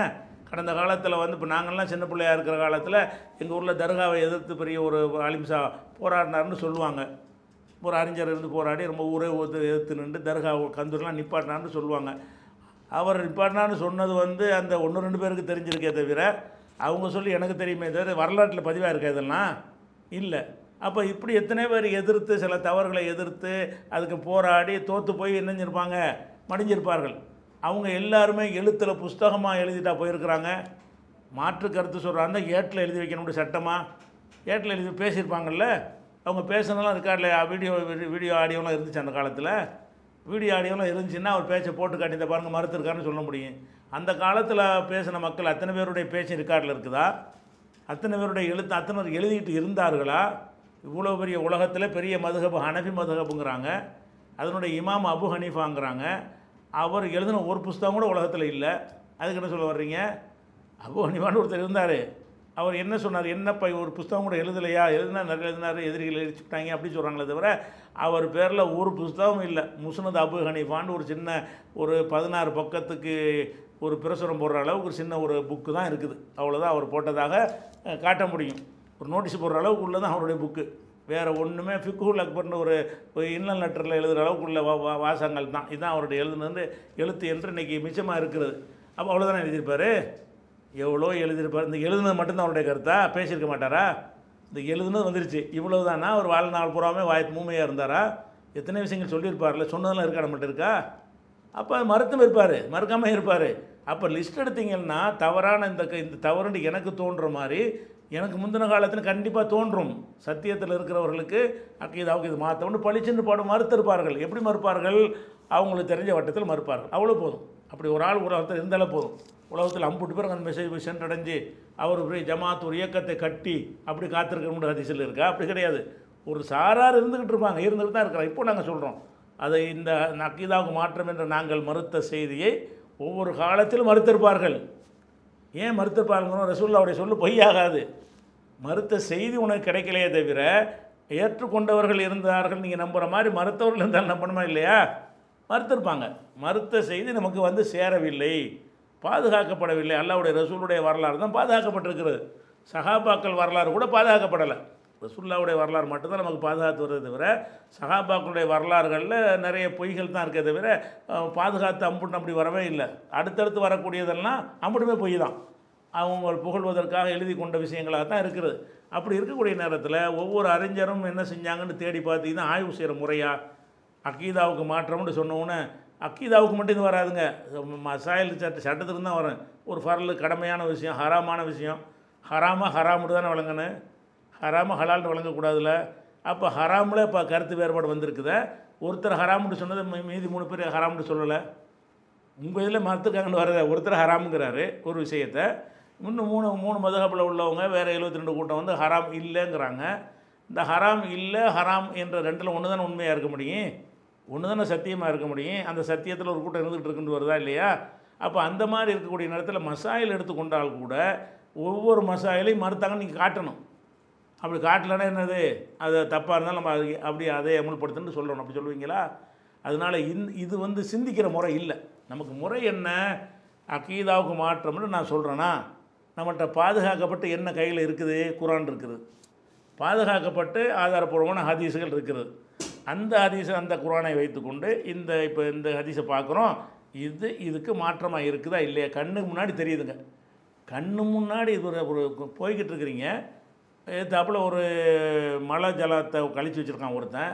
இந்த அருக்கு மழை ஜலம் அப்படின்னு நான் சொல்கிறேன் இதுக்கு முந்தி யாராவது சொன்னானான்னு கேட்குறதா கண்ணு முன்னாடி இருக்குல்ல. கண்ணுக்கு முன்னாடி இருக்கு நான் காட்டுறேன். இது வந்து மழை இருக்குங்க பார்த்து போங்க. நீ தானே சொல்கிற இதுக்கு முந்தி யாரும் சொல்லலையே? இதுக்கு முந்தி யார் சொன்னாங்கன்னு சொல்லாட்டி என்னென்ன? உன் முன்னாடி நீ சிந்திக்கிற மனிதன் சிந்திக்கக்கூடிய மெத்தடு என்ன? உன் கண் முன்னாடி தவறுன்னு தெரியும். அல்ல அதானே கேட்பான் இதுக்கு முந்தி ஒன்று சொன்னாங்கன்னா அந்த வரலாறு எங்களுக்கு கிடைக்கலன்றோமே. இதுக்கு முந்தி உள்ளவர் சொன்னாலும் என் கேட்கலன்னா இதுக்கு முந்தி உள்ள சொன்ன அத்தனை பேருடைய வரலாறு பாதுகாக்கப்படலை. யார் யாருன்னு சொன்னால் எனக்கு தெரியலை. ஊரில் நம்ம வந்து சேர்ந்திருக்கிறது வந்து லட்சத்தில் ஒரு மடங்கு தான் சேர்ந்திருக்கிறது. முந்தைய அறிஞர்களுடைய பேச்சுக்கள் எழுத்துக்களில் வந்து நமக்கு வந்து யாருக்கு ஃபாலோவர்ஸ் இருந்தாங்களோ யார் அரசு பதவியில் இருந்தாங்களோ யார் எழுத்தாக எழுதி வைத்தார்களோ சில தொண்டர்களை வைத்திருந்தார்களோ அவர்கள் சொன்ன கருத்துக்கள் தான் கொஞ்சம் வந்து சேர்ந்திருக்கே தவிர இவங்க மட்டும்தான் உலகத்தில் வாழ்ந்த அறிஞர்களா? அவர் அந்த ஊரில் ஒரு ஊரில் அறிஞராக இருந்து அந்த ஊருக்கு மட்டும் தெரிஞ்சவராக இருந்து அந்த ஊரால் எதிர்க்கப்பட்டு அப்படியே மூத்தா போன அறிஞர்கள் எவ்வளோ பேர் இருக்கிறாங்க? அதனால என்னமோ எல்லா நியூஸும் கரெக்டாக நம்ம ஃபிங்கர் ட்ரிப்பில் வச்சுக்கிட்டு இருக்கிற மாதிரி பேசுகிறோம் அப்படி கிடையாது. அதனால நம்ம என்ன பார்க்கணும்னு கேட்டால் அக்கீதாவுக்கு மாற்றமாக இருந்தாலும் சரி அல்லது அக்கீதாவுக்கு மாற்றம் இல்லாத ஒரு ஹராமான விஷயங்களாக இருந்தாலும் சரி அது ஹதீஸில் ஆதரிக்கிற மாதிரி வந்தால் நாங்கள் அதுக்குரிய ஆதாரத்தை காட்டி மறுக்கிறோமா கண்ணை மூடிட்டு மறுக்கிறோமா? இதான் அளவுகளே அப்போ இது யாராவது சொல்லியிருக்கிறாங்களாங்கிற ஒரு கேள்வியை முதல் தப்பு. யாராவது சொல்லியிருக்கிறார்கள்னா அல்லா ஒருத்தன் தான் சொல்ல முடியாது யாராவது சொன்னார்களாங்கிற இந்த கேள்விக்கு பதில் அல்லா ஒருத்தன் தான் சொல்ல முடியும். உலகத்தில் உள்ள யா பதினாலு நூற்றாண்டில் எத்தனை பேர் வந்திருப்பாங்க? ஒரு ஒரு ஐம்பது லட்சம் ஒரு பேர் வந்திருப்பாங்கன்னு வைங்க அறிஞர்கள். இந்த ஐம்பது லட்சம் பேர் என்ன சொன்னார்கள் என்பது யாருக்கு தெரியும்? அல்லாவுக்கு தான் தெரியும். அப்போ இந்த கேள்வி யாராவது சொன்னார்களாங்கிற ஒரு விஷயத்தை அல்லாட்ட மட்டும்தான் கேட்க முடியும். அல்லா தான் இதுக்கு பதில் சொல்ல முடியும். எந்த மனுஷன்கிட்ட போய் கேட்க முடியாது. என்ன சொன்னால் யாராவது சொன்னதாக தகவல் கிடைக்கல. சொன்னதாக தகவல் வரலை சொல்லாதாக த தகவல் வரலன்னு சொல்லுவோமே தவிர சொல்லலைன்னு இப்படி சொல்லுவீங்க? உங்கள்கிட்ட அந்த தகவல் வரலன்னா சொல்லலைன்னு ஆக்கிடுவீங்களா? அதனால இந்த வாதமே தப்பு. நாங்கள் மறுக்கிற எல்லாமே வந்து அல்லாவுடைய நல்லறிஞர்கள் கண்டிப்பாக மறுத்திருப்பார்கள். மறுத்திருப்பார்கள் எதை வச்சு நம்புகிறோம் ரசூல்லா சொன்னதுனால ஒவ்வொரு காலத்துலேயும் சத்தியத்தில் ஒரு கூட்டம் இருந்துக்கிட்டே இருப்பாங்க. ஒரு சத்தியம்னா சத்தியம் உங்களுக்கு படும். உறுதியாக நிற்கக்கூடியவர்கள் இருப்பார்கள் அப்படிங்கிற அடிப்படையில் நம்ம நினைக்கணும். அதோடு விட்டுருந்ததை. அதுக்கடுத்து நம்ம வாழ்வதற்கு நம்ம எ- எது முடிவெடுக்க நமக்கு சக்தி இருக்குதோ அதன்படி தான் முடிவெடுக்கணும். இப்போ அறிவிப்பாளர் பலவீனமானவர் அப்படி இப்படின்னு சொல்கிறாங்க நம்மளை பார்த்தோம். நமக்கு சக்தி விட்டு தான் முடிவெடுக்கணும். அந்த காலத்தில் உள்ளவங்க சொன்னாங்க வச்சு முடிவெடுக்கிறோம் அப்படி ஒவ்வொரு விஷயத்துக்கும் சக்திக்கு உட்பட்ட அடிப்படையில் தான் முடிவெடுக்கணும். இப்போ நம்ம சக்திக்கு உட்பட்டது என்ன? இந்த ஹதீஸ் சரியாக தவறா. இது சக்திக்கு உட்பட்டது புராணேசோடு உரசி பார்க்குறது. சக்திக்கு உட்படாது ஐம்பது லட்சம் பேரை வரலாறு கொண்டு வாங்குறது. சக்திக்கு நீங்கள் என்ன கேட்குறீங்க ஐம்பது லட்சம் வரலாறு கொண்டு வந்து இது இது மறுத்த லிஸ்ட்டை கொடுங்க. அப்படின்னா உங்களுக்கு சக்திக்கு உட்பட்டதா? லாயு கல்லிஃபுல்லாஹு நப்சன் இல்லா உஸ் ஆஹா எந்த ஆத்மாவையும் சக்திக்கு மேல் அல்லாஹ் வந்து சிரமப்படுத்த மாட்டான். அதனால் இது வந்து உங்கள் கருத்து வந்து ஏற்கத்தக்க கருத்து கிடையாது. அது எல்லா விஷயங்களையும் என்ன செய்ய மறுத்தாங்களான்னு பார்க்க தேவையே இல்லை. அது நமக்கு அவசியமும் கிடையாது. அப்புறம் என்ன கேட்குறாரு அதுலையே அப்படியானால் ஒருவேளை மறுக்கவில்லை. மறுக்கவில்லை நாங்கள் சொல்லவே இல்லை. மறுத்து ஒன்று தெரியவில்லை. சரி மறுக்கவில்லை என்று சொன்னால் அவங்கெல்லாம் வழிகேடர்களா? உங்கள் முன்னோர்கள்லாம் வழிகேடர்களான்ற ஒரு கேள்வியை கேட்குறாங்க. இந்த கேள்வி கேட்க மார்க்கத்தில் அனுமதி இருக்குதா? அனுமதி கிடையாது. ஏன்னா மூசா நபி அவர்கள் போய் ஃபிரோன்ட்டு பிரச்சாரம் பண்ணுறாங்க பிரச்சாரம் பண்ணும்போது இது மாதிரி கல்மண்லாம் வணங்காதப்பா ஒரு இறைவனை தான் வணங்கு. அதான் ஒரு இப்போ அதான் தௌஹீது. அந்த பிரச்சாரம் தான் பண்ணியிருப்பார். அந்த பிரச்சாரத்தை பண்ணும்போது அவன் என்ன செய்கிறான் ஃபிரோவுன்னு ஃபமாபாலுல் குருணில் ஊலா அப்போ முந்தி எங்கள் அப்பா மாட்டனுடைய நிலைமையெல்லாம் என்னன்னு கேட்குறான் இவன் வந்து பல தெய்வத்தை வணங்குறவனாக இருக்கிறான் நானே தெய்வம்னு சொல்லிட்டு இருக்கிறான். ஆனால் மூசா நபி ஒரே ஒரு இறைவனுங்கிறாரு அந்த முன்னோர்கள் அந்த ஒரு இறைவனை ஏற்றுக்கொள்ளலை ஃபிரௌனுடைய முன்னோர்களும் மூசா நபியுடைய முன்னோர்களும் எதை ஏற்றுக்கிறல ஒரு இறைவன் என்ற ஏற்றுக்கொண்டு வாழலை. அப்போ அவன் என்ன கேட்குறான்னு கேட்டால் ஃபொமா பாலுல் குருனில் ஊழா. அப்போ நீ சொல்கிறது தான் கரெக்டு நாங்கள் சொல்கிறது தப்புன்னு சொன்னால் முந்தின நாட்களுடைய கதி என்ன? அவங்களாம் நரகவாசிங்கிறியா அவங்களாம் என்ன அவங்க நிலைமை என்ன? அதை சொல்லு பார்ப்போம் அப்படிங்கிறான். அது எதுக்கு சொல்கிறான்னு கேட்டால் அதை அதை தூண்டி விட பார்க்குறான் இல்லை உங்கள் அப்பா பாட்டம்லாம் நரகவாசின்னு சொன்னால் அந்த சமுதாயத்தில் கோபமும் கொந்தளிப்பும் ஏற்படுங்கிறதுக்காக இப்படி ஒரு பாயிண்டத்துக்கு போடுறான். அப்போ அல்லாவுடைய தூதர் மூசா நபி என்ன பதில் சொல்கிறாங்க கால அயல்முகா இந்த ரப்பி ஃபி கிதாப். லா எல்லில் ரப்பி ஒலா என்சா இது பற்றிய ஞானம் என் இறைவனுக்கு தெரியும். அவங்களாம் எங்கே போவாங்கன்னு கேட்குறியா அல்லாட்ட போய் கேளு. அதுதான் நானும் கேட்குறேன் மறுத்த பட்டியல் வந்து அல்லாட்ட போய் கேளுங்க. அப்போ மூசா நபி என்ன சொன்னாங்கன்னு கேட்டால் அவன் நரகத்துக்கு போவானா? இவன் நரக அது அல்ல எங்கள் வேலை. இந்த செயல் நரகத்தை கொண்டே சேர்க்கும். அவ்வளோதான் நான் சொல்லுவேன். அவன் நிலை என்ன இவன் நிலை என்ன அது எங்களுக்கு தெரியாது. எல்முகா அது பற்றிய ஞானம் இந்த ரப்பி. என் இறைவனிடத்தில் இருக்கிறது ஃபீ கித்தா பதிவேட்டில் இருக்கிறது. லா எல்லில் ரப்பி என் இறைவன் தவறி போக மாட்டான் ஒலா என்சா எதையும் மறக்க மாட்டான். எல்லாம் பட்டியல் இருக்கேன் அங்கே போய் பார்த்துக்குறோன்றார். அவங்க யாருன்னு பதில் சொல்லணும் நரகவாசின்னு சொல்லலாம் அழகா. இந்த சிலை பழைய சிலை உனக்கு செஞ்சுருக்காங்கன்னு சொல்லியிருக்கலாம். அவர் என்ன பதில் சொல்கிறார் அழகான முறையில்? இது வேலை இல்லை. நம்ம வேலை அவன் அவன் என்ன இவன் என்ன இவன் வழிகேடணும் அவன் அவன் இது ஒரு இது ஒரு வாதமாக இது? இது ஃபிரௌனியத்து நீங்கள் இந்த மாதிரி அப்போ புகாரி இமாம் நரகவாசியா அவன் முஸ்லீம் நரகவாசியா அபு ஹனிஃபா நரகவா இது ந இது ஃபிரௌனுடைய வாதம் இது. ஃபிரௌன் தான் அப்படி கேட்டான். அவங்க யார்? நமக்கு வேண்டியில்லப்பா அவங்க என்ன அதுக்கு ரீசன் வச்சுருப்பாங்க விளங்காமல் இருப்பாங்க. இது கிடைக்காம இருக்குது அவங்க சொல்ல செய்து நமக்கு வந்து சேராமல் இருக்கும். அது நமக்கு தேவை கிடையாது. நமக்கு தேவை என்ன? இந்த செ- இந்த இந்த க- இந்த மெசேஜ் சரியா? இந்த கண்டென்ட்டு சரியா? இது குரானுக்கு மாற்றமாக இருக்க? உனக்கே தெரியுதா? மாற்றலைன்னா பதில் சொல்லு. மாற்றம்னா மா ஒத்துக்க மாற்றம் இல்லை மாற்றம் கிடையாது வந்து நீ வந்து வலிந்து எவ்வளோ பதில் சொல்லலாமே அதை சொல்லு. மாற்றம் இல்லைன்னு சொல்லிட்டீங்கன்னா ஏற்றுக்க வேண்டிய அவசியம் நாங்களும் மாறிக்கிட்டு வந்துடுவோம் மாற்றம்னு நல்லா தெரியுது. மாற்றம் தான். ஆனால் ஒருத்தரும் சொல்லலையே. இப்படின்னு அல்லாட்ட போய் சொல்லுவியா? மறுமை நாள் எல்லாம் கேட்குறான். ஏன்டா குரானுக்கு மாற்றம்னு சொல்லி இதை தெரிஞ்ச பிறகு ஏன்டா ஏற்றுக்கிட்ட குரானுக்கு மாற்றம் மாத்தா இருந்துச்சு ஆனால் யாரும் சொல்லலை. நான் சொன்னது பார்த்தான்னு கேட்க மாட்டான்ல. யாரும் சொல்லலைங்கிற நான் நான் சொல்லியிருக்கேன்லடா அப்படி தான் நல்லா கேட்பான். அதனால் இந்த வாதங்கள் வந்து அறிவார்ந்த வாதங்கள் கிடையாது. அதுபோல் லிஸ்ட்டு கேட்குறது வந்து இல்லை சரி கிடையாது. இது ஃபிரோனுடைய வாதங்கள். அது ஒரு சின்ன. அதுக்கு அடுத்தது அடுத்த ஒரு கேள்வி. முகமது நியாசு இலங்கை. இவர் என்ன கேட்குறாருன்னா இவர் ஒரு குரானுடைய வசனத்தை எடுத்து போட்டு கேள்வி கேட்க குரானுடைய வசனத்தை இப்படிலாம் கேட்குறாரு. என்ன வசனம்னா மாக்கான முகமதும் அவா அகதிமிர் ரிஜாலிக்கும் ஒலாக்கிர் ரசூல் அல்லாஹி வ ஹாத்தவன் நபியின் ஒ கான அல்லாஹு பி குல்லி செய்யின் அலீமா. முகமது அவர்கள் உங்களுடைய எந்த ஆணுக்கும் தந்தை இல்லை. அவர் ஆம் உங்கள் உங்களில் உள்ள எந்த ஆண்களுக்கும் அவர் தந்தையாக இருக்கவில்லை. ஒலாக்கி ரசூல் அல்லாஹி அவர் அல்லாஹ்வுடைய ரசூலாக இருக்கிறார். இப்போ ஹாத்தமன் நபியின் ஹாத்தமுன் நபியாக அதை அப்படி வச்சுக்கிறோம் அதெல்லாம் கேள்வியை. அவர் ஹாத்தமுன் நபியாக இருக்கிறார் என்று இந்த வசனம் சொல்கிறது. முகமது நபி அவர்கள் இறுதி நபி என்பதற்கு குரானின் இந்த வசனத்தை நாம் ஆதாரமாக காட்டுகிறோம்.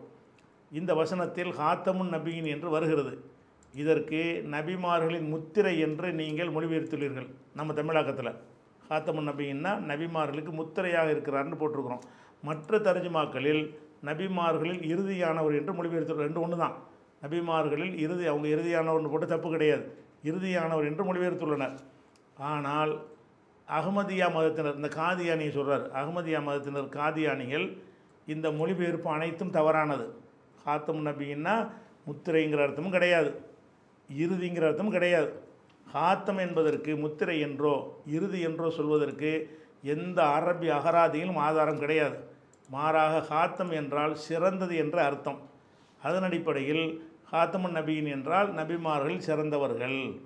அப்படின்னு இது அந்த அந்த வசனத்தில் வச்சு காதியானிகள் வந்து மக்களை குழப்புறாங்களாம். இதுக்கு என்ன விளக்கம்னு கேட்குறாரு அதாவது அந்த வசனத்துக்கு வந்து நபிமார்களில் இறுதியானவர் முகமது நபின்னா அதுக்கு பிறகு எவன் நபின்னு சொல்ல முடியாது.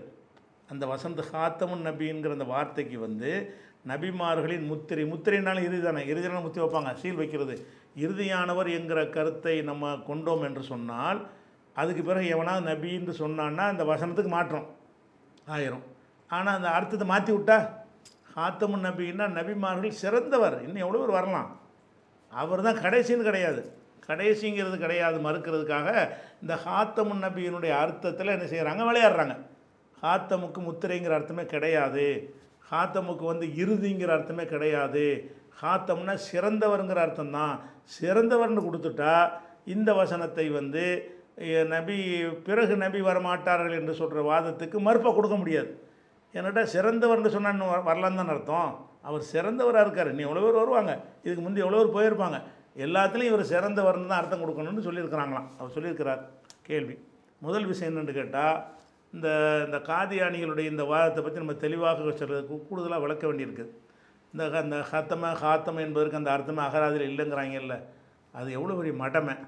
அவங்களுக்கு அந்த மிர்சா குலாம்ங்கிறவன் எப்படி மூளையை செலவு பண்ணி வச்சுருக்கிறானோ நபின்னு சொன்னான்ல அதை நம்பிக்கிட்டு வாதிடுறாங்களே தவிர அட ஹாத்தம் என்பதற்கு அந்த அர்த்தம் இருக்குதான்னு சொல்லி நீ குரான் வயசில் ஆராய்ச்சி பண்ணியா? இல்லைன்னு அடி சொல்கிறாங்க இல்லைன்னு அடி சொல்கிறது யார்? அவன் சொன்னதை வச்சு சொல்கிறாங்க அப்போ அப்படி இருக்குதா மார்க் அப்படி இருக்கான்னு தேடி பார்த்தோம்னு சொன்னால் இப்போ ஹத்தமங்கிற எடுத்துக்கிறோம் உதாரணமாக இப்போ முனாஃபிக்குகளை பற்றி அல்லாஹ் பேசும் பொழுது ரெண்டாவது அத்தியாயத்தில் ஏழாவது வசனத்தில் ஹதம் அல்லாஹு அலா குலூபி அவங்களுடைய ஹத்தமான்னு வருதில்ல அந்த ஹாத்தமும் ஹத்தமான ஒரே சொல்லு தான் ஹாத்தம் என்பதும் ஹத்தம என்பதும் ஒரு சொல்லிலிருந்து உண்ட இருவேறு வடிவங்கள் தான்.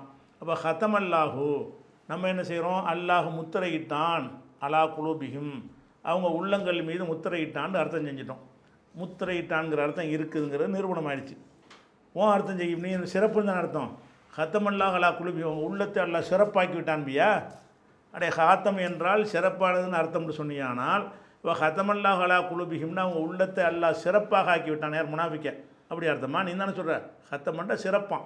ஹாத்தம்னா சிறப்புன்னு தான் அர்த்தமே தவிர முத்திரைன்ற அர்த்தம் இல்லை என்று வாதிட்டால் நீ சிறப்புன்னு இந்த வா இந்த ஆயத்துக்கு அர்த்தம் செஞ்சு காட்டு. ஹத்தமல்லாஹு அல்லாஹ் சிறப்பாக்கி விட்டான்.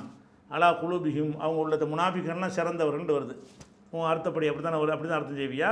முத்திரையிட்டான் செய்வியா? முத்திரையிட்டான்ங்கிறத வேறு அர்த்தம் வைக்கவே முடியாது. சீல் வச்சுட்டான்லாம் இனிமேல் அவங்க இந்த நேரவழிக்கு வரமாட்டாங்க. உள்ளத்துலேயும் சீல் வச்சுட்டான் காதுலையும் சீல் வச்சுட்டான் பார்வைக்கு திரையை போட்டுட்டான் அப்படின்னு வரக்கூடிய இடத்துல தான் ஹத்தமல்லாகுன்னு வருது. அதே மாதிரி வந்து ஆறாவது அத்தியாயத்தில் இந்த ஹ- ஹாத்தமுக்கு அர்த்தம் செய்கிறதா இருந்தால் அதனுடைய எல்லா வேர்ச்சொல்களையும் பார்த்தா விளங்கிடும் ஹத்தம ஹவாத்திமு ஹாத்திமா அது மாதிரி ஹ- ஹித்தாமு இது எல்லாமே அந்த ஹத்தமவுலேருந்து வந்த ஒரு சொல்லு தான் அப்போ அந்த ஹத்தமோடைய அர்த்தத்தை க புரிந்து கொள்வதற்கு அது அது அதனுடைய கிளை சொற்கள் எதெல்லாம் இருக்குதோ அது இடம்பெற்றதுனால் நம்ம பார்க்கணும். நல்லா சொல்லி காட்டுறான். குல் நபி நீங்கள் சொல்லுங்கள். இன் அராயித்தும் இன் அகதல்லாஹு சமாக்கும் அபுசாரக்கும்.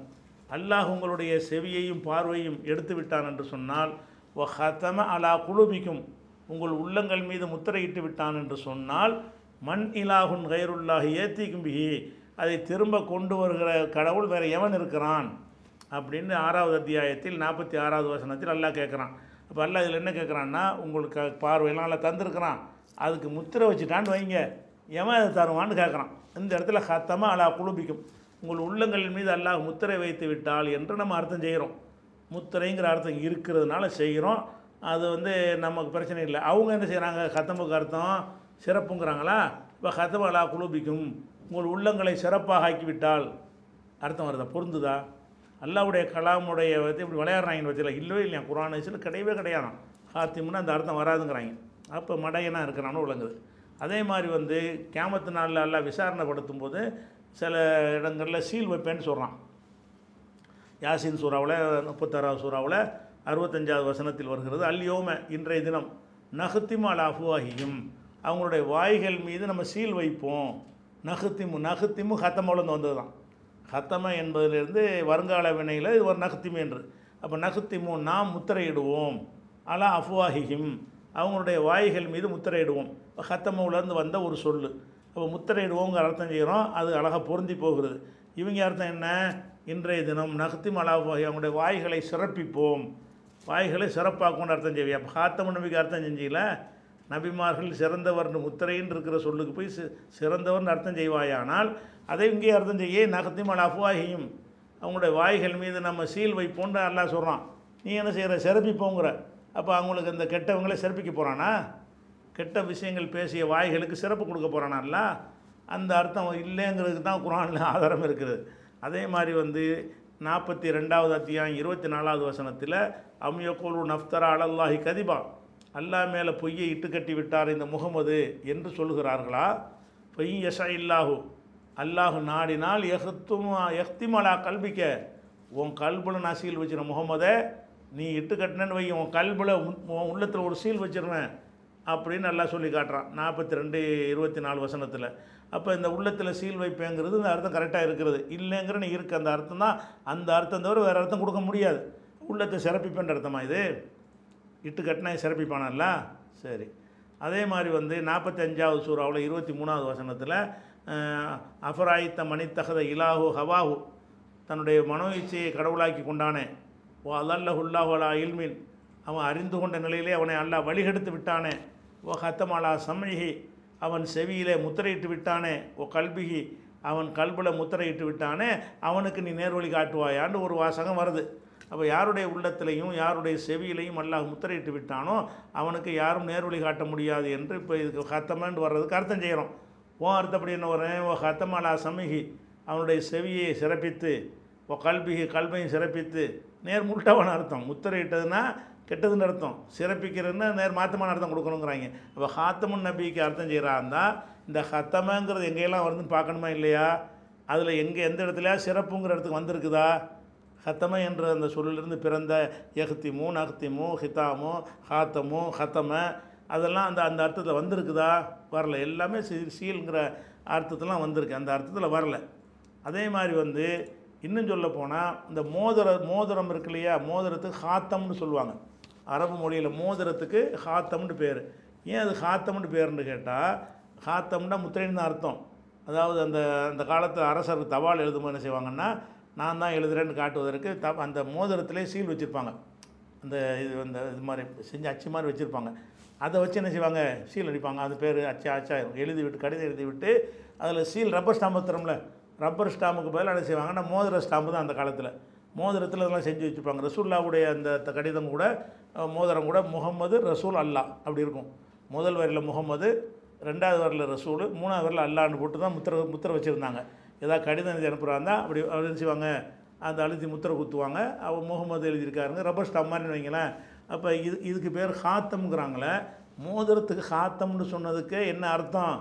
அது சீல் வைக்க பயன்படுறதுன்னு அர்த்தம். முத்திரை சிறப்புன்ற அர்த்தம் கிடையாது. மோதிரத்தை வச்சா சிறந்தவன் அர்த்தமா? அந்த அர்த்தம் கிடையாது.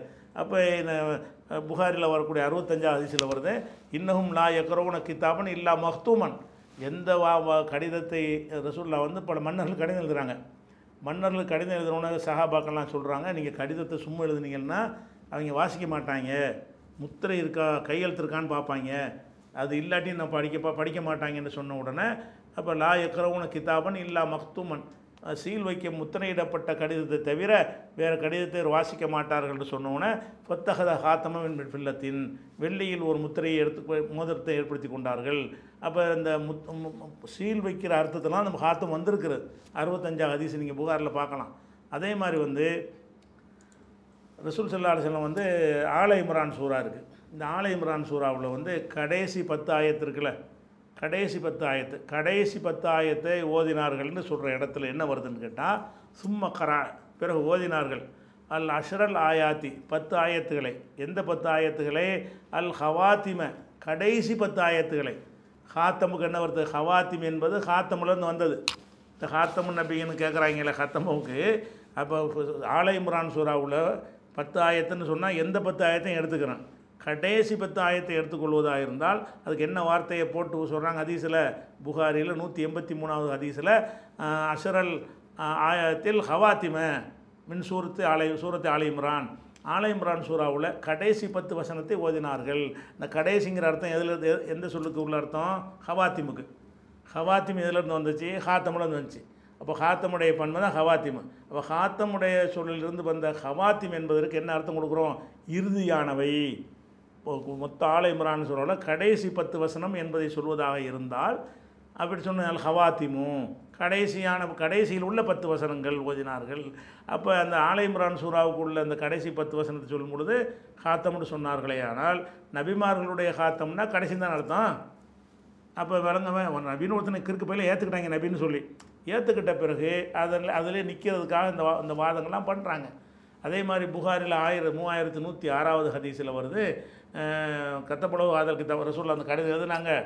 ஓ ஹத்தமஹூ பி ஹாத்தமின் நபி சல்லாசன் நபியுடைய முத்திரையை வைத்தார்கள் அதில் அபுபக்கர் வைக்கும் பொழுது. அந்த முத்திரை என்ன இருந்துச்சுன்னு சொன்னால் இப்போ கான நக்சுல் ஹாத்தமி. அந்த மோ மோ மோதிரத்தினுடைய ம- நக்ஷா இருக்குல்ல அந்த இது அந்த எழுத்து என்ன இருந்துச்சுன்னு சொன்னால் சலாசத் அஸ்துரின். மூணு வரி கொண்டதாக இருந்தது. முகமதுன் சத்ருன் வ ரசூலுன் சத்ருன் ஒல்லாஹு சத்ருன். முகமது ரசூல் அல்லாஹ் மூணு ஒவ்வொரு வரியாக இருந்தது என்று சொல்லி ரசூல்லா பயன்படுத்தின அந்த மோதிரத்தை எடுத்து அபுபக்கர் என்ன செய்கிறாங்க பயன்படுத்தினாங்கன்னு வருது. இது புகாரில் மூவாயிரத்து நூற்றி ஆறாவது ஹதீஸில் வருது. அப்போ இந்த ஹத்தமுக்கு என்ன அர்த்தம்? சீல் வைத்தார்கள். ஹத்தம சீல் வைத்தார்கள். நபியுடைய முத்திரையை கொண்டு சீல் வைத்தார்கள்னு வருது.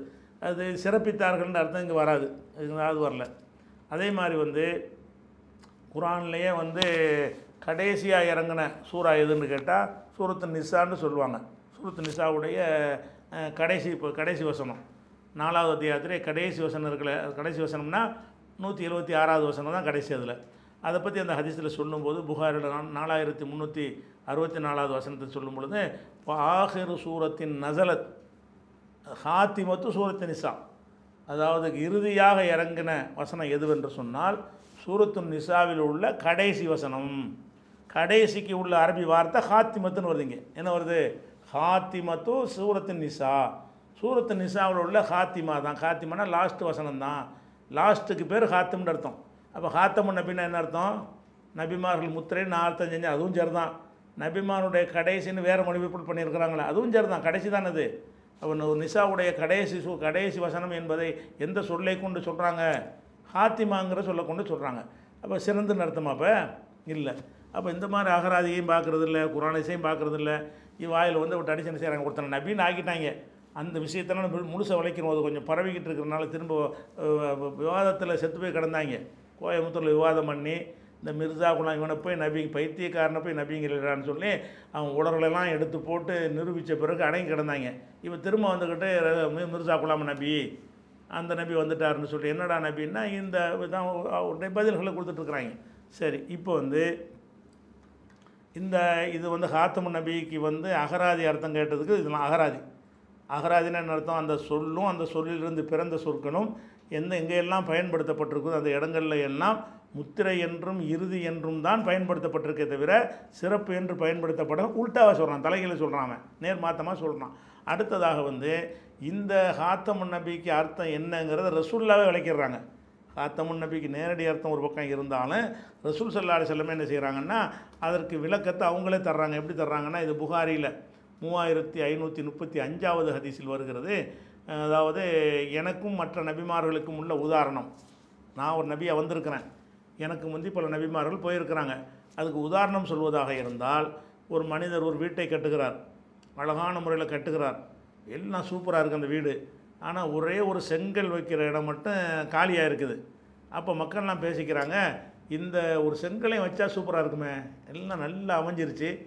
ஆனால் அந்த செங்கல் மட்டும் வைக்கப்படாமல் இருக்குது அப்படின்னு கேட்குறாங்க ஏஜகுண லகு எக்குலுன ஹல்லா உலியாத்து ஹாதிஹி லபினா.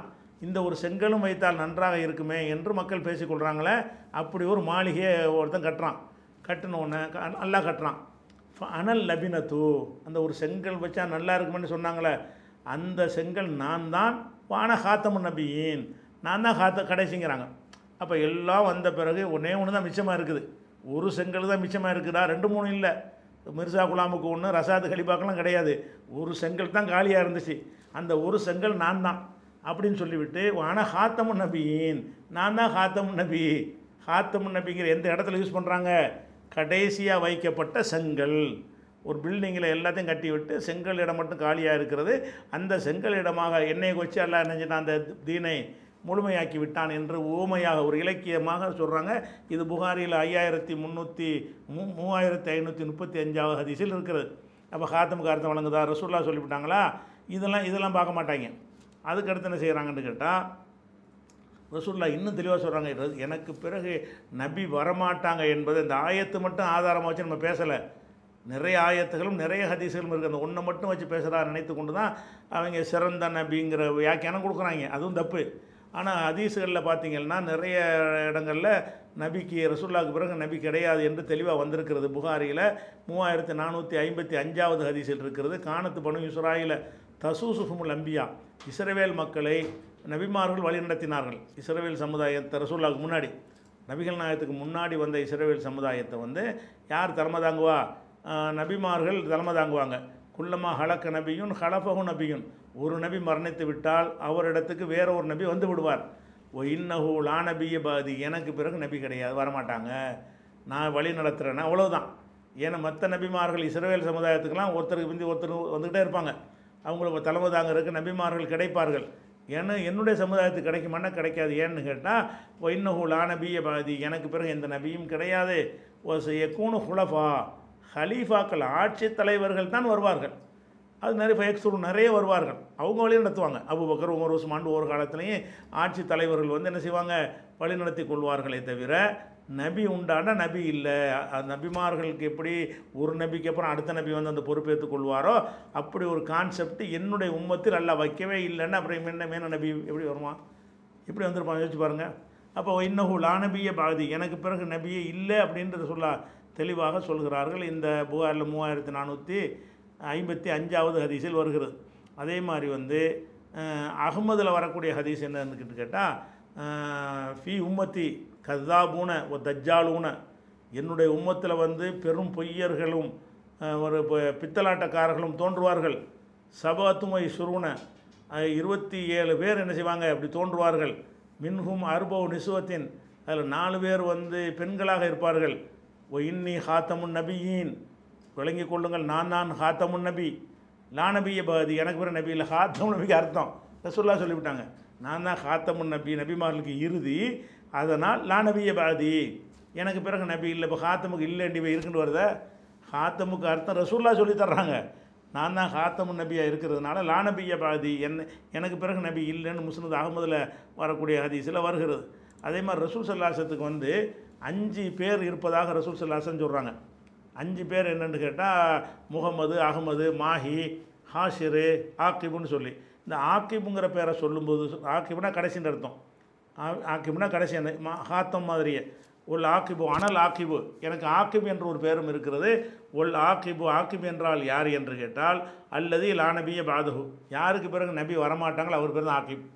ஆக்கிபு என்று எனக்கு ஒரு பேர் இருக்குது இந்த பேருக்கு காரணம் என்னென்னு கேட்டால் நான் தான் லாஸ்ட் எனக்கு பிறகு நபியார் வரமாட்டாங்க.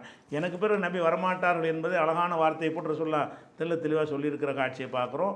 இது ஒரு முஸ்லிம் ஹுமைதில் வரக்கூடிய ஒரு செய்தி. அதே மாதிரி திருமதியில் வரக்கூடிய ஹதீஸ் என்ன இருக்குன்னு கேட்டால் ஒன்னஹூ சயக்கூனு ஃபி உம்மத்தி சலாசூன கதாபுன. முப்பது பொய்யர்கள் என் உம்மத்தில் தோன்றுவார்கள். குல்ஹும் எசாமு அன்னஹு நபியும் ஒவ்வொருத்தரும் நான் தான் நபின்னு சொல்லுவான். அன ஹாத்தமுன் நபியின் நான் தான் ஹாத்தமுன் நபி லா நபிய பாதி. எனக்கு பிறகு எந்த நபியும் கிடையாது. நான் தான் ஹாத்தமுன் நபின்னு சொல்லிட்டு எனக்கு பிறகு நபி கிடையாதுங்கிறாங்க. இப்போ ஹாத்தம் நபிக்கு அர்த்தம் தெரிஞ்சு போச்சு. ரெண்டாவது எனக்கு பிறகு நபி கிடையாதுன்னு தெளிவான வார்த்தை. இதுக்கு என்ன சொல்ல போகிற எனக்கு பிறகு எந்த நபியும் கிடையாதுன்ட்டாங்களே. அது ஒரு தி- திருமதியில் வரக்கூடிய ஹதீஸ். அதே மாதிரி வந்து அலி அலில்லா நோக்கி ரசூல்லா சொல்லுவாங்க. அலியே மூசாவுக்கு அல்லாஹ் ஹாரூனை சப்போர்ட்டாக கொடுத்துருந்தான். மூசா நபிக்கு ஹார்ன் அலை சலாத்து வந்து அவருக்கு பக்கபலமாக கொடுத்துருந்தான். எனக்கு நீ வந்து ஹாரூன் மாதிரி மூசா நபிக்கு இப்படி ஹாரூன் வந்து பக்கபலமாக இருந்தாரோ அந்த மாதிரி முகமது ஆகிய எனக்கு அலி ஆகிய நீ வந்து ஹாரூனை போல இருக்கிறாய் என்று சொல்லிவிட்டு ஆனால் அவர் நபி நீ நபி இல்லைங்கிறாங்க. எப்படி சொல்கிறாங்க அந்த மின்னி பி மன்சிலத்தி ஹாரூன மி மூசா. மூசாவுக்கு ஹாரூன் அமைந்ததை போல நீ எனக்கு அமைந்திருக்கிறாய். இல்லா அன்னகுலான நபிய பாதி. ஆனால் எனக்கு பிறகு நீ எந்த நபியும் கிடையாது. அப்போ நீ நபி கிடையாது. வேறு சப்போட்டா உதவியாக இருந்தாருங்கிற வகையில் நீ ஹாரூன் மாதிரி இருக்கிறேங்கிறாங்க ஹாரூனை போலன்னு சொல்லும்போது கூட நபின்னு விளங்கிக்கிற கூட எவ்வளோ கேர்ஃபுல்லாக போடுறாங்கன்னு பாருங்கள் ஹாரூனை போல பக்கபலமாக இருக்கிறான்னு முட்டையை போட்டாங்கன்னு வைங்களேன். வேறு அர்த்தத்தில் சொன்னாங்கன்னு நம்ம சரியாக வழங்கி கொண்டா கூட இந்த மாதிரி காஜானி கூட்டம் மாதிரி செலவு இருந்தால் என்ன செய்வாங்க? நபி வரலாங்கிறதுக்கு ஆதாரம் காட்டி போடுவாங்க அந்த வாசலை அடைக்கிற மாதிரி சொல்கிறாங்க என்ன சொல்கிறாங்க இல்லா அன்னஹூல் ஆனபிய பாதி. என்றாலும் எனக்கு பிறகு எந்த நபியும் கிடையாது. நீ ஹாரூனை போலன்னு அர்த்தம் என்ன? சப்போர்ட்டர்னு அர்த்தமே தவிர அந்த அர்த்தம் இதுக்கு இதெல்லாம் என்ன சரி இப்படி இன்னொரு நபி வருவாங்க. ரசூல்லாவுக்கு பிறகு எந்த நபி தேவையே கிடையாது. அதே மாதிரி வந்து முசனது அகமதில் வரக்கூடிய ஹதீஸ் என்ன இருக்குன்னு கேட்டால் இன்னர் ரிசாலத்தை ஒன் நுபுவத்தை. ரசூல் வேற நபி வேறெல்லாம் வாதம் பண்ணுவாங்க. ரசூல் வரையலாது நபி வரலாமாங்க நபி வரையலாது ரசூல் வரலாமாங்க அந்த ரெண்டு இருக்கு ரசாது கலிப்போம் அந்த மிர்சா குலாம் ரெண்டு பேர் கூட ஆளுக்கு ஒன்றுக்கு சொந்தம் கொண்டாடுவாங்க. அவன் அவன் ரசூல்னு சொந்தம் கொண்டாடுவான் இவன் நபின்னு சொந்தம் கொண்டாடிக்கிறான். அவனை ரசூ ரசூல் என்ன செய்கிறாங்கன்னு கேட்டால் இன்னர் ரிசாலத்தை ஒன் நுபுவத்தை. ரசூலுங்கிற த தன்மையும் நுபுவத்து நபிங்கிற தன்மையும் அது இன் கதாத் முற்று பெற்று விட்டன. ரசூல்லா சொல்கிறான் இன்னும் ரிசா ரசூலும் ஒருத்தன் வர முடியாது. நபின்னு வர முடியாதுங்கிறதுக்காக வேண்டி ரெண்டையும் பிரிக்கிறாங்க. ரெண்டு ஒன்று தான் ஆனால் அவர் பிரிக்கிறாங்கங்கிறதுக்காக வேண்டி என்ன செய்கிறாங்கன்னா ரெண்டு வாரத்தையும் போட்டு அடிச்சு போடுறாங்க எப்படி சொல்கிறாங்க இன்னர் ரிசாலத்தை ஒன் நுபுவத்தை. ரசூல் என்கிற ஒரு தன்மையும் நுபுவத்து நபி என்கிற ஒரு தன்மையும் கது இன் கதாத் அது முற்று பெற்று விட்டன. ஃபலா ரசூல பாதி ஒலா நபிய. எனக்கு பிறகு எந்த ரசூலும் இல்லை எந்த நபியும் இல்லை. எனக்கு பிறகு எந்த ரசூலும் இல்லை. நபி இவ்வளவு தெளிவாக அடித்து சொன்ன ஒரு விஷயம். அதனால் ரசூல் சல்லா அலி செல்லம் அவர்கள் வந்து தெளிவாக எச்சரிச்சிட்டு போயிடறாங்க. இந்த முப்பது தஜ்ஜால்கள் வருவாங்க என்பதை வந்து புகாரிலையும் வந்திருக்கு. மூவாயிரத்தி அறநூற்றி ஒம்பதாவது ஹதிசில் வருது லா தக்குமு சாத்து கேமத்து நாள் வராது. ஹத்தா யுபாச தஜ்ஜாலுன கதாபுன கரீபமின் சலாசின். சுமார் முப்பதுக்கு நெருக்கமான தஜ்ஜால்கள். தஜ்ஜால்கள்னால் பித்தலாட்டக்காரர்கள் கதாபுனா பொய்யர்கள். அப்போ பித்தலாட்டக்காரன் பொய்யன் முப்பது பேர் வருவாங்க. குல்லுகும் எசாம அன்னகு ரசூல்லா நான் தான் அல்லாவுடைய ரசூல் என்று சொல்வார்கள். இப்படி முப்பது பேர் வருவாங்க. எனக்கு பிற நபி இல்லைன்றது ரசூல் சல்லா அலிசல்லம் தெல்ல தெளிவாக நமக்கு சொல்லிவிட்டார்கள். அப்போ இன்னும் சொல்லப்போனால் சரி இவ்வளோ இருக்குது இவ்வளோ ஆதாரம் இருக்குது அப்போ இந்த இவ்வளோ ஹதீஸுகள் என்ன காட்டுது? ஹாத்தமுக்கு அர்த்தத்தையும் காட்டுது. இந்த ஹாத்தமுன் நபிங்கிற அந்த வசனம் இல்லாமல் வேறு வேறு ஆதாரம் இருக்கடான்னு காட்டுது. ரசூல்லா கடைசி நபின்னு சொல்லி. அதே மாதிரி வந்து நாலாவது அத்தியாயத்தில் எழுபத்தி ஒன்பதாவது வசனத்தில் எல்லாம் சொல்லி காட்டுகிறான் அரசல் நாக்கள் இன்னாசி ரசூலா. முகமதே உன்னை மனித குலத்துக்கு ரசூலாக்கிட்டோம். ஒவ்வொரு சமுதாயம் மூசா மூசா நபியை சொல்லும்போது இஸ்ராயல்களுக்குன்னு சொல்லுவான். ஈசா நபியை சொல்லும்போது இஸ்ராயல் மக்களுக்குன்னு தான் சொல்லுவான்ல. மூ நபியை சொல்லும் முகமது சல்லாஹ் சொல்லும் என்ன செய்கிறான்னு கேட்டால் ஓ அரசல் நாக்கள் லின்னாஸ் லின்னாசி நாசுண்டா மனித குலம். ரப்புன் நாசுங்கிறீங்கல்ல மனித குலத்துக்கு ரசூல். அப்படின்னா என்ன வேற ஆள் வர மாட்டில்ல இனிமேல் எப்போ ரசூல் நியமிக்க போகிற அன்னையிலேருந்து அழிகிற வரைக்கும் எவன் மனுஷனில் வருவானோ அவனுக்கு அத்தனை பேருக்கு ரசூல் அவர் தான் அரசல் நாக்கள் லின்னாசி ரசூலா. மனித குலத்துக்கு ரசூல் அவனை ஆக்கியிருக்கிறேன். நாலாவது அத்தியாயம் எழுபத்தொம்பது இதுவும் இறுதி நபி என்பதை தெல்ல தெளிவாக சொல்கிறது. ஏழாவது அத்தியாயம் நூற்றி ஐம்பத்தி எட்டாவது வசனத்தில் குல் நபி நீங்கள் சொல்லுங்கள். யாயு ஹன்னாஸ் மனிதர்களே இன்னி ரசூலுல்லாஹி இலைக்கும் ஜமியா. நான் உங்கள் அனைவருக்குமான அல்லாவின் தூதராவேன். கூப்பிட்றது மனிதர்களை. அவங்க காலத்து வாழ்ந்த மக்களை மட்டும் கிடையாது மக்கா மதினாவாசிகளை மட்டும் கிடையாது. மனித குலத்தவரேன்னு கூப்பிட்டு விட்டு இன்னி ரசூலுல்லாஹி இலைக்கும் ஜமியா. ஜமியண்ட அனைவரும் உங்கள் மனித குலம் அத்தனை பேருக்கும் நான் அல்லாவுடைய தூதராக இருக்கேன். அத்தனை பேருக்கு தூதரும் பாருங்க, இவர் என்ன இடையில ஒருத்தன் இருக்குது அத்தனை பேருக்கு அவர் தான் தூதர் என்பது ஏழாவது அத்தியாயத்தில் நூற்றி ஐம்பத்தெட்டாவது வசனத்தில் இருக்குது. ஒமா அரசல் நாக்க இல்லா ரஹமத்தில் ஆலமீன். ஆலமீன்னா வந்து அகிலம் அகிலத்துக்கு அகிலத்துக்கு அற்புடையாக உண்மை தூதர் அனுப்பியிருக்கிறோம். அரசல்னா தூதர் அனுப்பியிருக்கிறோம். உன்னை தூதர் அனுப்புனது எதுக்கு அனுப்பியிருக்கிறோம்? அகிலத்துக்கெல்லாம் அருட்கொடை அப்போ அகிலம் இருக்கிற வரைக்கும் உன்னுடைய போதனைகள் சென்றடைந்து அது அவர் அருட்கொடையாக இருக்கும் என்று சொல்லும்போது உலக நபி கேம நாள் வரைக்கும் உள்ள நபி என்பது வழங்குகிறது. இருபத்தி ஒன்றாவது அத்தியாயத்தில் இது வந்து நூற்றி ஏழாவது வசனத்தில் இருக்கிறது. அதேமாதிரி இந்த குரானை பற்றி சொல்லும் கூட அல்லாஹ் என்ன செய்கிறான்னு கேட்டால் அவர் நபின்னா வேதம் தான் நபிங்க அளவுகோல அப்போ தபாரக் அல்லது நசர் அல் ஃபுர்கான். இந்த வேதத்தை அல்லாஹ் இறக்கியிருக்கிறான் அல் அப்திஹி முகமது சல்லா சித்கான் இறக்கியிருக்கிறான் லி எக்கூனலில் ஆலமின நதீரா. அவர் இந்த அகிலத்தாரையெல்லாம் ஆலமீனை எச்சரிப்பதற்கா ரப்பில் ஆலமீன்டா யார்? அனைவரும் தானே? யாரை விட்டு மிட் மிஸ் ஆயிடுவாங்க அனைவருக்கும் ரப்புங்கிறோம்லங்க. ஆலமீன்னா அந்த மாதிரி தான் ரசூல் சல்லா செல்லம் வந்து எப்போ அனுப்பப்படுறாங்க? அதுக்கு முந்தி உள்ளதுக்கு எச்சரிக்கை செய்ய முடியாது. என்றைக்கு அனுப்பப்படுறாங்களோ அன்னையிலேருந்து உலகம் அழியிற காலம் வரைக்கும் இல்லை எக்கூனல் இல்லை ஆலமீன நதீரா. அகிலத்தாருக்கெல்லாம் நீ தான் எச்சரிக்கக்கூடிய ஆள். அப்போ அகிலத்துக்கு எச்சரிக்கக்கூடியவர்னா அவர் தான் கடைசி நபி உலக நபின்னு வழங்குதா இல்லையா? இது இருபத்தஞ்சாவது அத்தியாயத்தில் ஒன்றாவது வசனத்தில் இருக்கிறது. அதே மாதிரி இந்த ஒமார் சல்னாக இல்லா காஃபத்தில் இன்னாஸ் முழு மனித குலத்திற்கும் தூதராக அனுப்பியிருக்கிறோம் என்று முப்பத்தி நாலு இருபத்தெட்டு வசனத்தில் அல்லாஹ் சொல்லி காட்டுகிறான். இப்படி ஏராளமான வசனங்களும் ஹதீஸுகளும் சொல்கிறது நபிகள் நாயகத்துக்கு பிறகு நபி இல்லைன்னு சொல்கிறது ஆனால் இவங்க நபின்னு வந்தவங்க இந்த இப்போ இது கேட்டது மிர்சா குலாம் காதியானி கூட்டம் தானே கேட்குறான் இவன் நபின்னு வந்தாங்க நபிமார்கள் வந்து எப்போ வருவாங்க? எப்போ வருவாங்கன்னா முந்தைய வேதங்கள் அழிக்கப்பட்டு முந்தைய போதனங்கள் மறக்கடிக்கப்பட்டு அதை தலைகீழாக மாற்றி இருக்கும் பொழுது அது வந்து வேற ஒரு நபி வந்து வேற ஒரு வேதத்தை கொண்டு வந்து அதில் நிறைய கைவரிசை காட்டினாங்க அப்படின்னு சொல்லிட்டு கொண்டு வருவார். அப்போ ரசூல் சல்லாசலம் எப்போ வந்தாங்க? யூத கிறிஸ்தவர்கள் இந்த வேதங்களை எல்லாம் நாஸ்தி பண்ண பிறகு சரி பண்ணுவதற்காக வந்தாங்க வேற ஒரு வேதத்தை கொண்டு வந்தாங்க. அதில் உள்ள கரெக்ஷன்லாம் பண் பண்ணுறதுக்கு வர்றதுக்கு பதிலாக புதிய ஒரு வேதத்தோடு எல்லாம் வந்து அவங்கள அனுப்பிட்டான். அப்போ ரசூல் சல்லாசலத்துக்கு பிறகு அந்த வேதம் பாதுகாக்கப்பட்டு இருக்கிறது. அதில் எந்த ஒன்றையும் கூட்டவோ குறைக்கவோ முடியலை. அவங்களுடைய போதனைகள் ஹதீஸுகள் வரைக்கும் கூட பாதுகா மிர்சா குலாமுக்கு பாதுகாக்கப்பட்ட இந்த நவீன காலத்தில் அவன் பேசினது கூட பாதுகாக்கப்படல. ஒழிச்சு ஒழிச்சு வச்சுக்கிறாங்க. அது தனி விஷயம். ஆனால் ரசூல் சல்லா செல்லம் சொன்ன அத்தனை என்ன இருக்குது? பாதுகாக்கப்பட்டு கைவசம் இருக்குது. எல்லாம் கைவசம் இருக்கும்போது இன்னொருத்தன் வந்து என்ன செய்ய போகிறான் என்ன செஞ்சான்? மிர்சா குலாம் வந்தான்னா ஒரு புது வேதம் எதாவது கொண்டு வந்தானா? அந்த வேதம் தான் ஏன் வேதம்ங்கிறான். புதுசாக இந்த சட்டத்திட்டங்கள் இல்லை அவர் சொன்னால் சட்டத்திட்டம் அப்படிங்கிறான். அவர் என்னத்துக்கு நீ வந்த? ஒரு நபி வர்றது புகழ் அந்தஸ்துக்கு வருவாரா? பணி செய்ய வருவாரா? என்னடா செஞ்ச? ஒரு மதுகப இமாம்களாவது எதா குரானை ஆராய்ச்சி பண்ணி ஹரா ஹராம்னு எதாவது சட்டத்தை சொன்னாங்க. இவன் அதுவும் செய்யலை. இவன் அந்த ஒரு ஆராய்ச்சி கூட பண்ணலை. இவன் என்ன செஞ்சான்? இவன் நபின்ட்டான்ல. நபிக்கு என்ன வேலை? என்ன செஞ்சான் நபின்னா என்ன? உன் வேதம் என்ன? வேதம்னா அதான் வேதம். ஒரு வேதம் ஹக்கீக்கத்தில் வகின்னு ஒன்று வச்சுருக்கான் ஒரு வேதம்னு சொல்லி. அதை யாருக்கும் தரமாட்டாங்க. கண்ணை மூடிக்கிட்டு இப்போ பக்திமான ஆன பிறகு தான் தருவாங்க. பப்ளிஷ் பண்ணவே மாட்டாங்க. அதன் க காதியான விவாதத்தின் போது நம்ம கஷ்டப்பட்டது நாங்கள் தேடி பிடிச்சி எடுத்து அதில் உள்ள வண்டவாளத்தெல்லாம் விவாதத்தில் எடுத்து வச்சோம். ஹக்கீக்கத்துல் வகை அப்படின்னு சொல்லி ஒன்று வச்சுருக்குறாங்க. அதை வந்து அவருக்கு வந்து வகையை சி அந்த வகையை பார்த்தாலும் அவனுக்கு சிரிப்பாக இருக்கும். அது நீங்கள் என்ன செய்யலாம்? அந்த குரான் தமிழாக்கத்தில் வந்து மிர்சா இறுதி நபி இறுதி நபி இறுதி நபிங்கிற தலைப்பில் ஆர்டிக்கல் போட்டிருக்கிறோம் குரானுடைய விளக்கத்தில். அதில் இந்த மிர்சா குலாம் சொன்ன உலரெல்லாம் வந்திருக்குன்னு வச்சுக்கிறோங்க. இப்போ என்ன பிரச்சனைன்னா நபிமார்கள்னா எப்போ வருவாங்கன்னா இவன் ஏதாவது வேதத்தை கொண்டு வந்து இந்த குரான்லாம் கை கைவரிசை கைவரிசை காட்டிட்டாங்க. ஹதீஸ்லாம் பொய்யா போச்சு. நான் தான் சொல்லி வந்து நின்று பொறுப்பேற்றுக்கொண்டு என்ன செய்யணும்? அதுக்கு வந்து அந்த புது வழி என்னன்னு சொல்லணும். இவன் காட்டின வழி என்னன்னு கேளுங்க இவன்ட்ட அதே தொழுகை அதே நோன்பு ஒரு ம இவன் இவன் ஹனபி மதம் பின்பற்றக்கூடிய இத்தனைக்கு வேறு. இவன் நபியான். இவர் ஒரு ஹனபி மதப்பு ஹனபி மத பிரகாரம் இவர் தொழுகை நடத்துவார். இவருக்கு வழிகாட்ட இமாமும் அப்போ இப்படியா இருந்த ஒருத்தனை வச்சுக்கிட்டு இவன் நபிங்கிறாங்க நபி என்னடா செஞ்சான் நபி? நபின்னா என்ன புரட்சி பண்ணா சார் நாங்கள் நபிமார்களுடைய முத வேலை வந்து காவிர்கள்ட்ட போய் தானே சொல்லி அடி வாங்கினாங்க. இவன் எங்கேயாச்சும் போய்கிட்டு கலை வணங்காத மண்ணை வணங்கான்னு சொல்லி அடி வாங்கினானா? அவனுக்குன்னு ஒரு சீடர்களை உண்டாக்கிட்டான் இஸ்லாத்தின் பேரால் சீடர்கள் உண்டாக்கிட்டான். கண்மூடி நம்பர் ஒரு கூட்டம் வந்துருச்சு பக்கபலமாக வச்சுக்கிட்டு இவங்களுக்கு தான் நபின்னு சொல்லிக்கிட்டான். அவனை ஏற்றுக்கிட்டவன் இவங்களுக்கு தான் நபின்னு சொன்னானே தவிர இவன் நபின்னு சொல்லி போய் என்ன செஞ்சான்?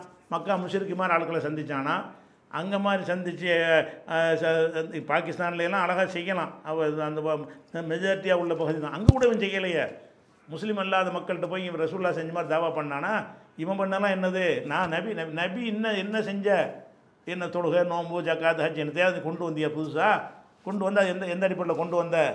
அப்படிங்கிற எதுவுமே இல்லை. சும்மா இவனுக்கு புகழ் சேர்க்கறதுக்கா நபிங்கிறத பணி செய்கிறதா நபி என்பது ஒரு ஆளுக்கு புகழ் சேர்க்கறதுக்கு நபின்னு கொடுப்பான். நபின வேலை. அவ்வளோ கஷ்டமான வேலை. அந்த ஒரு வழிவும் பார்க்கல. சொகுசாக இருந்து வாழ்ந்துட்டு போயிட்டான். அப்போ இப்படியான ஒருத்தனை செய்கிறாங்க நபிமார்கள் நபின்னு சொல்லிட்டு என்ன செய்கிறாங்க இது பண்ணுறாங்க அதனால வந்து மிர்சா குலாம்ங்கிற பற்றி நீங்கள் மிர்சா குலாம் நபியா பொய்யனாங்கிற தலைப்பில் விவாதம் பண்ணியிருக்கோம் அந்த விவாதத்தை வந்து online PJ dot com dot இன்லையும் இருக்கிறது. அதே மாதிரி முகநூல்லையும் இப்போ போட்டு ஒரு முந்தா நாள் தான் போட்டிருக்கோம். எல்லா பாகத்தையும் போட்டிருக்கிறோம். அதை பார்த்துக்கிறேன். யூடியூப்பில் பார்த்துக்கிறேங்க. அதனால் நபி என்பது பொய். காத்தமன் நபி ரசூல்லா தான் இறுதி நபி. இந்த விஷயத்தை நம்ம தெளிவுபடுத்தாத ஒரு இடைவெளியில் தான் நுழைஞ்சிட்டு நினைஞ்சிட்டான் நான் நபின்னு வந்துட்டான். இதை வந்து மக்கள் ஒவ்வொரு காலகட்டத்திலையும் ரசூல்லா இறுதி நபிங்கிற விஷயத்தை என்ன செய்யணும் தெல்ல தெளிவான முறையில் நம்ம அறிந்து வைத்து கொள்ள வேண்டும். இது சம்மந்தம் வேறு ஏதாவது அவங்க விவாதம் பண்ணாங்கன்னா சொல்லுங்கள் விவாதத்தில் சந்திப்போம் அதை. அவங்க இன்னும் இன்னும் நிறைய வண்டவளை அப்போ அப்போ உள்ள அவளுக்கு சரக்கு நம்மகிட்ட இல்லை. காதியானிகளுடைய புஸ்தகங்களுடைய சரக்கணம். இப்போ விவாதத்தை வந்தாங்கன்னு வைங்களேன் நாரி இப்போ பைத்தியக்காரன்லேயும் பைத்தியக்காரன் மிர்சா குலாம் என்பவன் வந்து ஒரு அரை மெண்டல் முழு மெண்டல் நிரூபிக்கிற அளவுக்கு சரக்கு இருக்குது சரியா? சரி.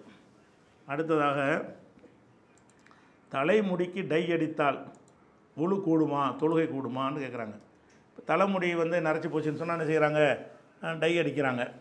டை அடிக்கிறதுனால வந்து எதனால் கேட்குறாங்கன்னு கேட்டால் அந்த தலைமுடிக்கு மேலே டைன்னு ஒரு மை தானே அடிக்கிறோம்ல அது அடிக்கிறதுனால என்ன ஆகும்னு கேட்டால் தண்ணி போய் படாது. அந்த கேள்வி காரணம் தான் உழு கூடுமான்னு ஏன் கேட்குறாங்கன்னு கேட்டால் உழு செய்வதாக இருந்தால் உடம்பு அந்த கழுவப்பட வேண்டிய பகுதிகளில் சரி கழுவப்படணும்.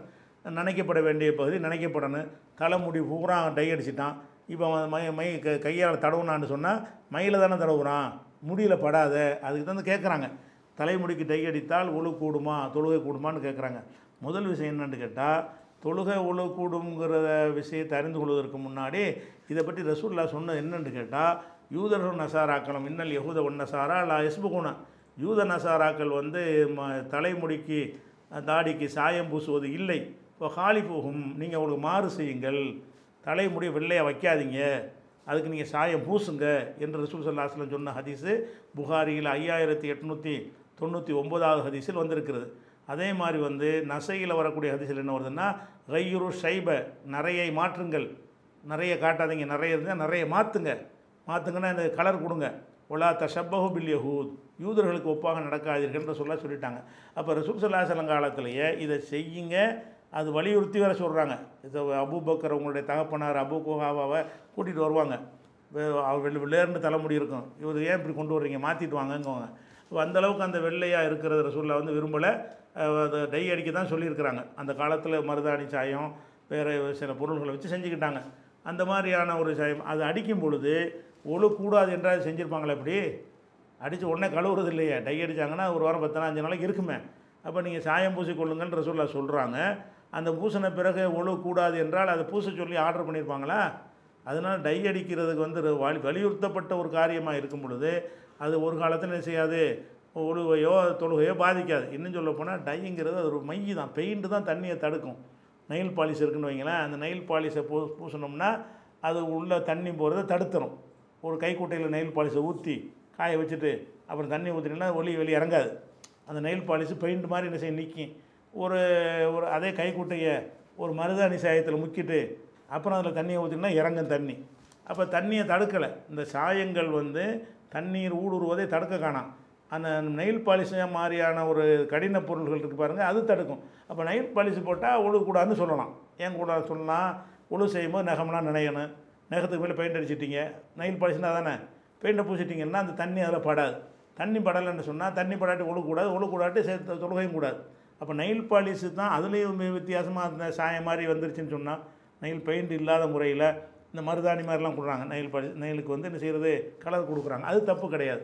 அப்போ அடிப்படை என்னன்னு கேட்டால் இது ஒழுவை முறிக்கிறதுக்கோ தொழுகை முறிக்கிற மேற்ற கிடையாது. இது வலியுறுத்தப்பட்ட ஒரு விஷயம். ஆனால் கண்ணுங்கரையர் அடுப்பு கறி மாதிரி உள்ள கலரை தவிர்த்து கொண்டு பாக்கி எந்த கடலில் வேணாலும் செய்யலாம். நீங்கள் சாயம் போட்டுக்கொள்ளலாம் போட்டுக்கொள்ள நல்லது. அடுத்ததாக என் பெயர் பிலால். நான் செஞ்சியை சேர்ந்தவன். என்ன கேட்குறேன் நிச்சயித்த பெண் வீட்டில் விருந்து சாப்பிடலாமா? அதற்கு இஸ்லாத்தில் அனுமதி இருக்கா? குரான் அதிசு மூலம் விளக்கம் தரவும்னு கேட்குறாரு. ஒரு கல்யாணம் பேசி முடிச்சிட்டாங்க. இதுதான் மாப்பிள்ளை தான் பொண்ணு. பேசி முடிச்சாச்சு. பேசி முடித்த பிறகு இந்த மாப்பிள்ளை போய் என்ன செய்கிறது பெண் வீட்டில் போய் சாப்பிட போகிறது சாப்பிடலாமான்னு கேட்குறாரு. சாப்பிடலாமா என்பதற்கு பல அர்த்தம் இருக்கிறது என்ன அர்த்தம் இருக்கிறது இவர் சும்மா போய் சந்திக்க சிலவன் நல்லா இருக்கலான்னு கேட்க போவார். வந்த இடத்துல சாப்பாடு கொடுப்பாங்க. அதை சாப்பிடலாமா? அப்படியும் வச்சுக்கிடலாம். அல்லது என்ன செய்கிறது அவங்க கூப்பிட விடுவாங்க. வாங்க சாப்பிட்டு போகலாமேன்னு வருவாங்க. அது அது அதுவும் சாப்பாடு தான்.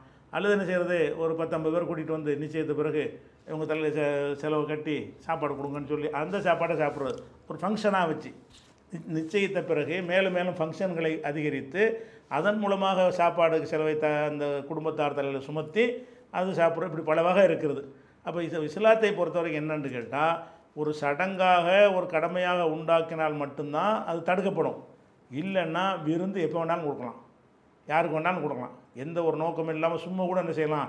ஒரு நாலஞ்சு நண்பர்கள்லாம் சந்திப்போம்னு சொல்லி இன்றைக்கி நம்ம வீட்டில் விருந்து வச்சுருக்குவாங்க அப்படின்னு சொல்லி கூப்பிடலாமான்னா கூப்பிடலாம். விரு- ஒரு நிகழ்வை ஒத்தி கொடுக்குறதா இருந்தால் வீடு குடி போகிறதுக்கு விருந்து கொடுக்கலாம். கல்யாணத்துக்கு விருந்து கொடுக்கலாம். வலிமா விருந்து கொடுக்கலாம். அதே மாதிரி குழந்தை பிறந்ததுக்கு அக்கிக்காங்கிற பேரில் அது ஒரு விருந்து கொடுக்கலாம்.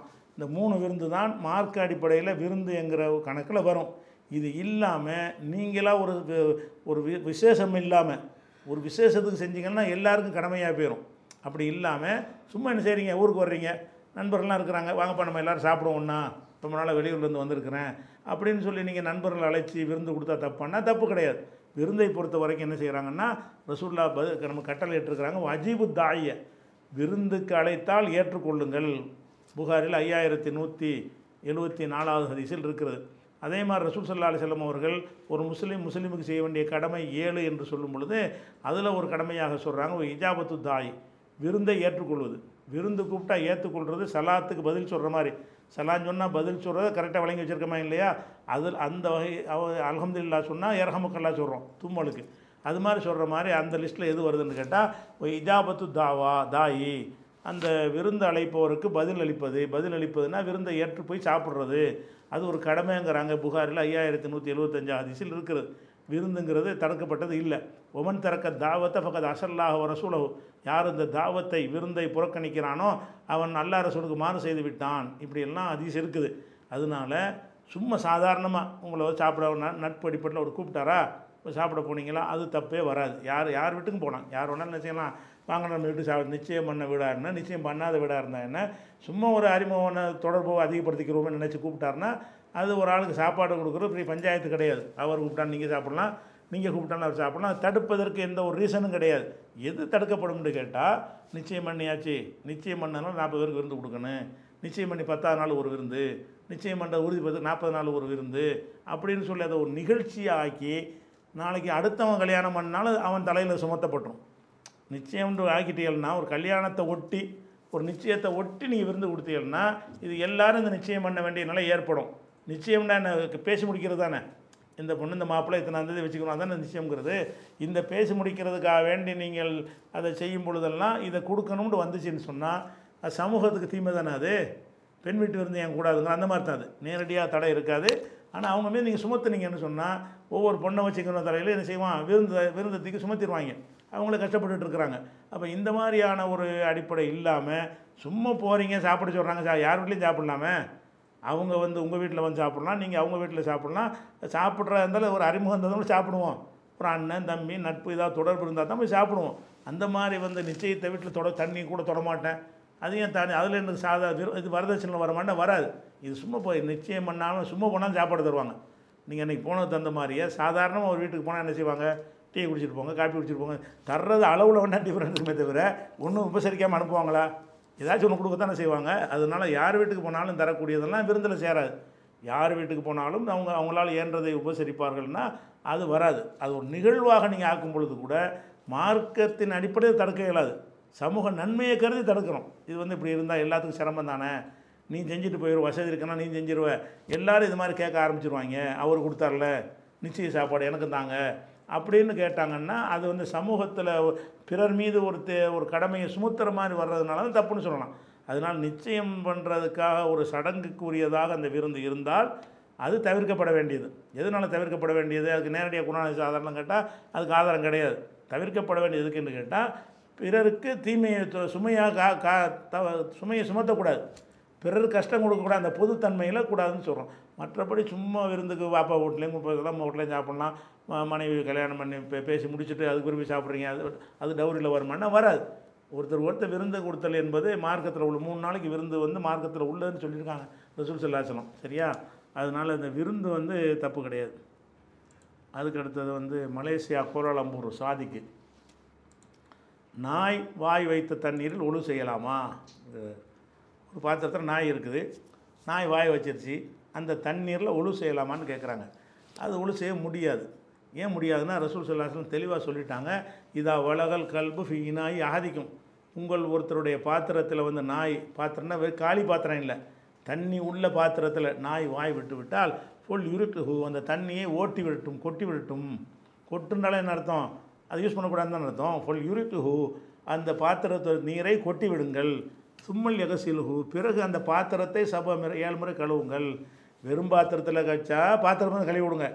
பாத்திரத்தில் தண்ணி இருக்கும்போது நாய் வாய விட்டுருச்சுன்னு சொன்னால் தண்ணியை கொட்டி புட்டு அப்புறம் பாத்திரத்தை ஏழு தடவை கழுவுங்கன்னு சொல்கிறாங்க அப்போ இந்த தண்ணீர் வந்து நாய் வாய் வைத்த தண் பூனை வாய் வைத்த தண்ணீரில் ஒழு செய்யலான்லாம் இருக்குது. நாய் வாய் வச்ச தண்ணீரில் என்ன செய்ய முடியாது? ஒழு செய்ய முடியாது. ஆனால் இது பொதுவான ஒரு ஒரு ரூல் ஒன்று இருக்கிறது இந்த தண்ணீர் வ- அசுத்தமாகிற விஷயத்தை பொறுத்த வரைக்கும் குறைந்த தண்ணீருக்கு தான் இந்த சட்டம். குளத்தில் ஆற்றுல நாய் வச்சாலும் சரி பண்ணி வச்சாலும் அதெல்லாம் ஒன்றும் பிரச்சனையே கிடையாது. வழங்குதா நான் பார்த்துக்கிட்டே இருப்போம். மழை ஜலம் கட்சி க- கழுவிட்டு இருப்போம். நம்ம இன்னும் கூட குளிச்சுட்டு உட்காந்துருப்பாங்க அதெல்லாம் வந்து பெரிய தண்ணின்னு வரும்பொழுது எந்த- எதுவுமே அசுத்தமாகாது. ஆறு நதி அப்போ எந்த நதியிலையும் நீங்கள் ஒன்றுமே செய்ய முடியாது. ஏன்னு கேட்டால் எங்கேயா ஒருத்தவங்க குடிச்சிருப்பான். நீங்கள் தா ஆற்றுல இறங்கும் பொழுது எங்கேயாவது ஒருத்தனை செய்வான்? குளிச்சிருப்பான். எங்கேயாவது ஒருத்தர் அழுக்கை போட்டு எவ்வளோ செஞ்சுருப்பான்? அதெல்லாம் கடந்தான் வருது. அப்போ தண்ணீரை பொறுத்த வரைக்கும் பெரும் பெரிய தண்ணீரை வந்து கடல் குளம் ஆறு நதி இதெல்லாம் எதுவுமே அசுத்தமாக்காது. எதுக்கு இந்த சட்டங்கள்லாம் நம்ம பாத்திரத்தில் வச்சு யூஸ் பண்ணுறோம்ல அதுக்கு தான் அந்த சட்டம். நாய் வாய் வச்சா கூடாது. நாய் வந்து ஆற்றுல குளத்தில் வாய் வச்சிருந்து என்ன செய்யாதீங்க நாய் வச்சிருச்சுன்னு திரும்பி வந்துடாதீங்க வேறு அடுத்ததாக அப்துல் ரஷீது கேட்குறாரு ஹாஜிகள் அரஃபாவில் கூடும் நாளில்தான் அரஃபா நோன்பு வைக்க வேண்டும் என்று நபி கூறியதாக ஹதீஸ் இருப்பதாக ஒருவர் கூறுகிறார்னு கேட்குறாரு இப்படி ஒரு அதிசயம் இல்லை இப்படி அதிசயம் சர்ச்சையே கிடையாது. இப்படி ஒரு அதிசயம் கிடையாது. அரபா ஹாஜிகள் என்னைக்கு அந்த அரபாவில் கூடுகிறார்களோ அன்னைக்குத்தான் நீங்கள் வேறு ஊரில் உள்ள மக்களும் நோன்பு வைக்க வேண்டும். ஹாஜிகள் அரபாவில் கூடுவதை அறிந்து கொண்டு நீங்கள் நோன்பு வைக்க ரசூல் அப்படின்னு சொல்லியிருப்பாங்களா? முதல் அறிய முடியுமா இது? இப்போ நான் இங்கே ரசூல்லா காலம்னு வச்சுக்கிருவோம். நான் சென்னையில் இருக்கிறேன். ஹாஜிகள் அரப்பாவில் கூட்டிட்டாங்கன்னு எனக்கு எப்படி தெரியும்? டெலிஃபோன் இருந்துச்சா? தந்தி வருமா? வாட்ஸ்அப்பில் வருமா? ஹாஜிகள் ஒன்று அறியவே முடியாத. அறிஞ்சால் தானே நோன்பு வைக்க முடியும். அப்ப தெரியவே முடியாது. அந்த காலத்துடைய அமை அமைப்புக்கு வந்து அரப்பாவில் கூடின விஷயம் யார் ஹஜ்ஜிக்கு போனாங்களோ அவங்களுக்கு தான் தெரியும். அப்போது அது உங்களுக்கு என்ன இப்போ அந்த காலத்து தகவல் தொழில்நுட்ப முறையில் ஃபோன் கூட கிடையாது ஒன்றுமே கிடையாது. நம்ம என்ன நினச்சிருப்போம்? நம்ம கால் ஒம்போதுன்னு வருமா? ஓ இன்றைக்கி அரப்பாவில் கூடுற நாள். கூடி இருப்பாங்கன்னு நினச்சிக்கிருவோம். ஆனால் முதல் நாளும் கூடி இருப்பாங்க இல்லை அடுத்த நாளும் கூடி இருப்பாங்க. நம்ம பிந்தி வரும். பிறகு ரெண்டு மாதம் கழிச்சு தகவல் வரும் போயிட்டு வந்தவங்க சொல்லுவாங்க அது ரெண்டு மாதத்துக்கு மு ரெண்டு நாளைக்கு முந்தைய நாங்கள் கூட்டிட்டோம் அப்படிம்பாங்க. அவங்க அவங்கள அனுசரித்து நம்ம நோன்பு வச்சோம்னா வைக்கவே இயலாதுந்தேன் அரஃபா நாள் நோன்பு வந்து அவர்கள் எங்கே கூடி இருக்கிறார்கள்னு அறிந்துட்டு நம்ம வைக்கிறதா இருந்தால் எவனுக்கும் வைக்க இயலாது. இந்த காலத்தில் வைக்கிற நீங்கள் பேச இயலாது. ரசுல்லா காலத்தில் இருந்து அந்த சட்டத்துக்கு தொடர்ச்சி இருக்கணும். ரசுல்லா காலத்தில் வச்சுருக்க மாட்டாங்கல்ல? ரசுல்லா காலத்தில் வந்து அவங்க அறிந்து அறிஞ்சே இருக்க இல்லைன்னா எப்படி வச்சுருப்பாங்க? அவங்களுக்கு தெரியாது. இப்போ நம்ம நம்ம இருக்கிற ஒரு ஈராக்கில் ஷாமில் சிரியாவில் இருக்கிறாங்க. சிரியாவில் வந்து இருந்த அரஃபா நாள் நோன்பு வைக்கணும்னு அவங்க எப்படி வைப்பாங்க? ரசுல்லா காலத்தில் ஒன்று ரெண்டு மூணு அவங்க பிறபாத்த அடிப்படையில் தொகுத்துக்கிட்டு வருவாங்க.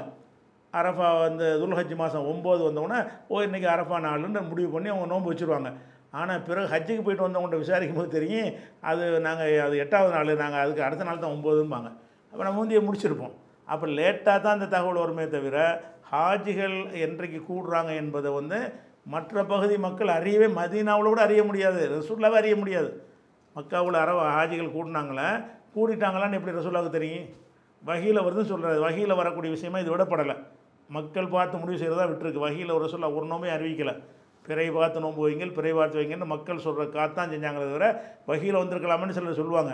வகையில் வரலாம்னா வகையில் இதை ஒப்படைக்கலை ரசூல்லாம் நம்மள்கிட்ட ஒப்படைச்சிட்டாங்க. நீங்கள் பிறை பார்த்து வைங்க. ரசூல்லாவே என்ன யாராவது ஒரு ஆள் சொன்னோன்னே பிறையை அறிவிச்சாங்க. ரெண்டு பேர் சொன்னோன்னு அறிவிச்சாங்களே தவிர வகையில் வகையில் மாற்றி வந்துருச்சப்பான்னு என்னைக்காவது சொன்னாங்களா? அது வகி வகையில் அல்ல அதை வைக்கலை. இதில் வந்து வகி மூலமாக அறிவிக்கிறது இல்லாமல் நீங்களாக பார்த்து தெரிஞ்சுக்கிறங்க என்கிற மாதிரி நம்மள்கிட்ட விட்டதுனால ரசூல் சல்லா அலி செல்லம் அவர்கள் மதீனாவில் இருக்கும் பொழுது அரஃபா நாள் வந்திருக்கணும் வச்சிருப்பார்கள் அந்த அன்னைக்கு தான் ஹாஜிகள் அரஃபாவில் கூட்டினாங்கன்னு உங்களுக்கு தெரியுமா? தெரியாது. தெரிஞ்சிருக்க முடியாது. அன்னைக்கும் கூடியிருக்கலாம். அதுக்கு ஒரு நாள் முந்தியும் கூடியிருக்கலாம் ஒரு நாள் பிந்தியும் கூடியிருக்கலாம். அவங்க பார்த்த கணக்கு பிரகாரம் என்ன செய்வாங்க? அவங்க கூடியிருப்பாங்க. நம்ம கணக்கு என்ன? நம்ம கணக்கு ஒன்பதாவது நாள். அது அரஃபா நாள். அரஃபாவில் கூட வேண்டிய நாள் அப்படின்றது அப்படி தான் அதுக்கு அர்த்தம் செய்யணுமே தவிர ஹாஜிகள் அரஃபாவோட கூடுறதை வைத்து முடிவு செய்கிறது என்பது இந்த காலத்தில் உங்களை ஏமாற்றுவாங்க பார்த்துங்க டிவியில் பாருங்கள். ஏதோ ஹாஜிகள் கூடி இருக்கிறார் அரஃபாவில். அரஃபாவில் கூடி இருக்கிற அன்றைக்கி நோன்பு வைக்காமல் நம்ம அடுத்த நாள் வைக்கிறோம் சரியான்னு சொல்லி இப்போ தொலைக்காட்சியில் காட்டுவான்ல. ஹஜ்ஜி ஹஜ்ஜி காட்சிகளை அரஃபாவை காட்டுவான்ல அதை வச்சுக்கிட்டு மசாயில் சொல்லக்கூடிய காட்சியெல்லாம் பார்க்கணும். நீ இன்றைக்கி முதல்ல ஹதீஸை வழங்குறதா அந்த காலத்துக்கு முத போ. அந்த காலத்துக்கு தான் வழங்குனாங்களா? இப்படி சாத்தியம் இருக்குதா? அப்படி அந்த காலத்தில் விளங்காமல் வேறு மாதிரி செஞ்ச ரசூல் அங்கீகரித்தாங்கன்னா அதான் இருக்கும். அங்கே உள்ளதை அறிந்து வைக்க வேண்டிய அவசியம் கிடையாது என்பதை ரசூல் அங்கீகரித்து விட்டார்கள். அப்போ நீனு அறிய வேண்டிய அவசியம் கிடையாது. உனக்கு ஓ நாளுக்கு நீ நோன்பு வச்சுட்டு போன்னு சொல்லணும். அதனால் இது விஷயம் ஹாஜிகள் அரபா சம்மந்தமாக தப்பாக சொல்கிறாங்க பிறந்த இம்தியாஸ் வேலூர். பிறந்த குழந்தையின் காதில் பாங்கு சொல்கிறார்களே அது நபி வழியா? விளக்கம் தரவும் கேட்குறாங்க அதாவது குழந்தை பிறந்த உடனே செய்யக்கூடிய பல சடங்குகளில் ஒரு சடங்கு என்னென்னு கேட்டால் குழந்தையுடைய காதில் போய் பாங்கு சொல்லுவாங்க. பாங்கு சொல்லிட்டு அஜரத்து பேர் வச்சுட்டு வருவார். அப்போ ஆஸ்பத்திரியில் பிறந்து ஆஸ்பத்திரி அஜரத்து கூட்டு போய் பாங்கு சொல்ல சொல்லுவாங்க. அந்த பாங்கு சொல்கிறதுங்கிற ஒரு விஷயத்தை வந்து இவங்க இட்டு கட்டி உண்டாக்கலை. இருக்குது பலவீனமான ஹதீஸ் ஹதீஸ் இருக்குது. ஆனால் ஹதீஸ் என்று சொன்னால் அந்த ஆத்தண்டிக்கான ஹதீஸை தான் நம்ம அமுல்படுத்தணும். ஆதாரபூர்வம் இல்லாத ஹதீஸை நம்ம அமுல்படுத்தக்கூடாது. இந்த ரசூல் சல்லா அலி செல்லம் அவர்கள் ஹசனுடைய காதில் ஃபாத்திமா அவங்க பெற்றெடுத்த உடனே போய் பாங்கு சொன்னார்கள் அப்படின்ற ஒரு ஹதீஸு திருமதியில் இருக்கிறது. அதுதானே ஃபி உதுனில் ஹசனி. ஹசனிபின் அலியன் ஹீன வலதுத்து ஃபாத்திமா. ஃபாத்திமா அவங்க பெற்றெடுத்த பொழுது அந்த பாங்கு சொன்னார்கள். பிஸ்ஸலாத்தி தொழுகைக்கு சொல்கிற பாங்கே சொன்னார்கள். கையால் செலவெல்லாம் போட்டு நினைஞ்சாங்க.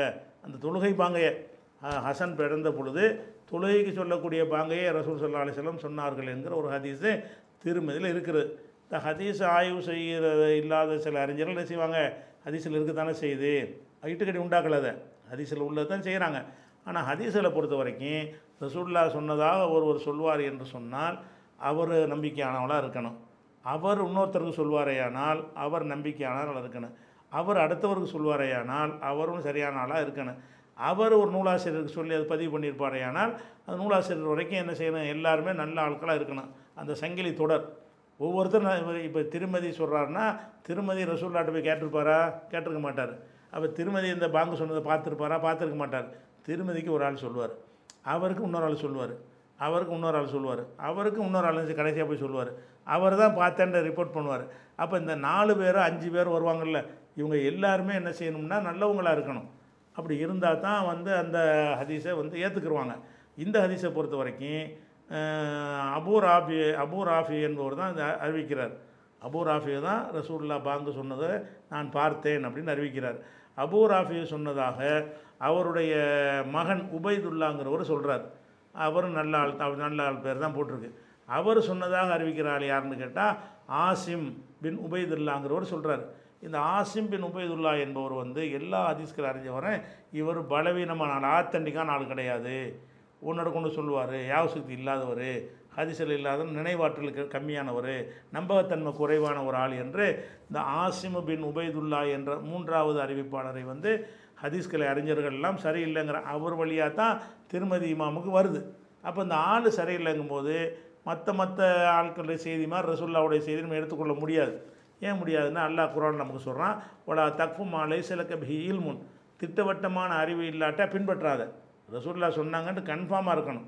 டவுட் உள்ள ஆள் வந்தால் கன்ஃபார்ம் ஆகலை ஆசிமன் போயதில் அவர் இவர் ஆள் போக்கான ஒரு ஆள் உன்னோட கொண்டு பேசுவார் தப்பாக புரிஞ்சுக்கிடுவார் நினைவாற்றல் கம்மியான ஆள் மறந்துட்டு பேசுவார் இப்படியான ஒரு ஆள் இந்த செய்தியை சொல்வாரையானால் அவர் என்னத்தை கேட்டாரா என்னத்தை புரிஞ்சாரா என்ன ரசூல்லாவுடைய ஒரு விஷயமா இருக்குது நம்ம ஃபாலோ பண்ணுற விஷயம் ஃபாலோ பண்ணுற விஷயம் உறுதி திட்டமாக ரசூல்லா சொன்னாங்கன்னு இருக்கணும். திட்டமாக சொல்ல முடியலை. இவர் வர்றதுனால. இவர் வழியாக அந்த செய்தி வர அதனால அதிசயங்கள் என்ன செய்ய மாட்டாங்க?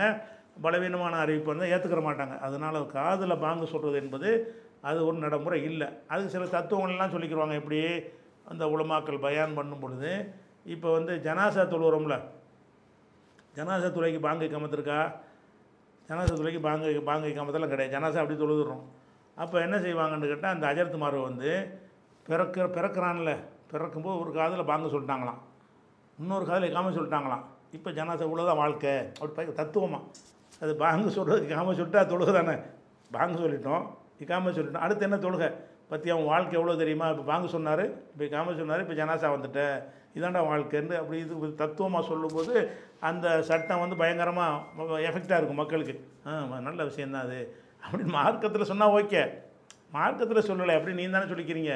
இந்த தத்துவம்லாம் கிடையாது. முதல்ல ஜனாசாவுக்கு பாங்கு கிடையாதுங்கிற உண்மை. அதை இதை முயற்சி பண்ணி என்ன செய்கிறாங்கன்னா ஒரு ஃபத்துவா கொடுக்க பார்க்குறாங்க. அப்படிலாம் பண்ணக்கூடாது. இது ஆத்தண்டிக்கான ஹதீஸ் இல்லை. எது? ரசூல் சல்லா அலிஸ்லம் அவர்கள் ஹசனுடைய காதில் பாங்கு சொன்னாங்கன்னு வரக்கூடியது வந்து ஆதாரபூர்வமான ஹதீஸ் கிடையாதுங்கிற காரணத்தினால வந்து அதை எடுத்துக்கொள்ள முடியாது. அடுத்ததாக ஒரு முக என்டி உமர் வேதாளை. வேதாளைங்கிற ஊர்லேருந்து உமர் கேட்குறாரு வகி செய்தியின் அடிப்படையில் வகி செய்தியின் அடிப்படையில் ஃபர்லு சுண்ணத்தை எப்படி தெரிந்து கொள்வது? பெருநாள் தொழுகை கடமையான வணக்கம் என்று எப்படி விளங்கிக் கொள்வது? அப்படின்னு சொல்லி கேட்குறாரு உமர் ஃபாரூக்கு வேதாளை. இது ஒரு முக்கியமான ஒரு விஷயம். என்ன விஷயம்னு கேட்டால் இப்போ ஒரு பெரிய ஆள் ஒரு மௌலவி கூட நெஞ்சார் இது ஒரு பயானை போட்டிருந்தார். அடையாறு இமாம்னு சொல்லி போட்டு அந்த பயானெல்லாம் பரப்பி விட்டாங்க. என்ன பரப்புனா நீ வந்து இமாம்கள் வேணாம் பெரியார்கள் வேணாம் மதுகப வேணாங்கிறிய இதெல்லாம் வேணாட்டி உனக்கு ஃபர்லு எதுன்னு எப்படி எப்படி கண்டுபிடிப்பாய்? சுண்ணத்தை எப்படி கண்டுபிடிப்பாய்? முஸ்தகப் எப்படி உனக்கு தெரியும்? இதெல்லாம் தெரிவதாக இருந்தால் உனக்கு என்ன செய்ய நீ மதுகபு தானே வேணும்? அந்த ஃபர்லு சுண்ணத்து என்றெல்லாம் மதுகபு இல்லாட்டி உனக்கு முடிவு செய்ய இயலாது. இப்படி பயங்கரமான ஒரு ஆர்குமெண்ட் வச்சு என்ன செய்கிறாங்க சொன்னதெல்லாம் பார்த்தோம். அது மாதிரி அர்த்தத்தெல்லாம் கேட்குறார். முதல்ல நம்ம விளங்கி கொள்றதுன்னு கேட்டால் இந்த ஃபர்லு சுன்னத்து முஸ்தகப்பு இதெல்லாம் அல்லாவுடைய ரசூல் சொன்னதா? சொன்னதை சொல்லாதனால அவரே சொல்கிறாரு இதெல்லாம் மா ஹதீஸில் கிடைக்காது. நாங்கள் தான் தயாரிச்சுக்கிட்டோம். அவர் அந்த ஆர்குமெண்ட்டில் என்ன சொல்ல வர்றாருன்னு கேட்டால் நீ மதுகபு வேணான்னு சொன்னீங்கன்னா இதுதான் ஃபர்லு என்று உனக்கு குரான்லேருந்து தெரியுமா? ஹதீஸில் ஃபர்லு வருமா? அப்படின்னு ஒரு கேட்பதில் இருந்த குரானேசில் இல்லாமல் இவங்களா தான் போட்டு நினைஞ்சிருக்காங்க இதெல்லாம் உண்டாக்கியிருக்காங்கன்னு விளங்குது. அடிப்படை என்னன்னு கேட்டால் ஃபர்லு என்கிற வார்த்தைக்கு கடமைன்னு அர்த்தம். கட்டாய கடமை. அப்போ எதெல்லாம் கட்டாயமாக செய்யணும் என்று குரானை சொல்லப்பட்டிருக்கிறதோ அதை நம்ம ஃபர்லுன்னு சொல்லலாம். பெரிய ஆராய்ச்சிலாம் தேவையில்லை. ஃபர்லுன்னு அரபியில் சொல்லுங்கள் இல்லை தமிழில் சொல்லுங்கள் எதெல்லாம் கடமைன்னு வழங்குறது? அந்த செய்தியை வந்து ஒரு ஒரு கட்டளையை போட்டு அல்லாஹ்வுடைய வேதத்தில் வந்து அக்கி தொழுகை நிலைநாட்டுங்கள் அப்படின்னு வருது. அப்போ தொழுகையை நிலைநாட்டுங்கள் குரானில் ஒரு கட்டளை வரும் என்று சொன்னால் அந்த கட்டளை என்னத்தை கா- குறிக்கும்? கடமையை குறிக்கும். நிலைநாட்டுங்கள் வருது. அது குத்திப அழைக்கமும் செய்யாமும் நோன்பு உங்கள் மீது கடமையாக்கப்பட்டு விட்டதுன்னு வார்த்தையே வந்துருச்சு. அப்போ கடமைன்னு முடிவு பண்ணது எப்படின்னு கேட்டால் குரான் ஹதீஸில் வந்து அதை என்ன மாதிரி சொல்லப்பட்டிருக்குது? அதை பார்க்கணும். இப்போ தொழுகைக்கு பிறகு முப்பத்தி மூணு சுபானில் சொல்லுங்கள் முப்பத்தி மூணு அலமதுல்லா சொல்லுங்கன்ற ரசூல்லா சொன்னாங்க. அது ஹதீஸு. அது அது குரானில் இல்லை.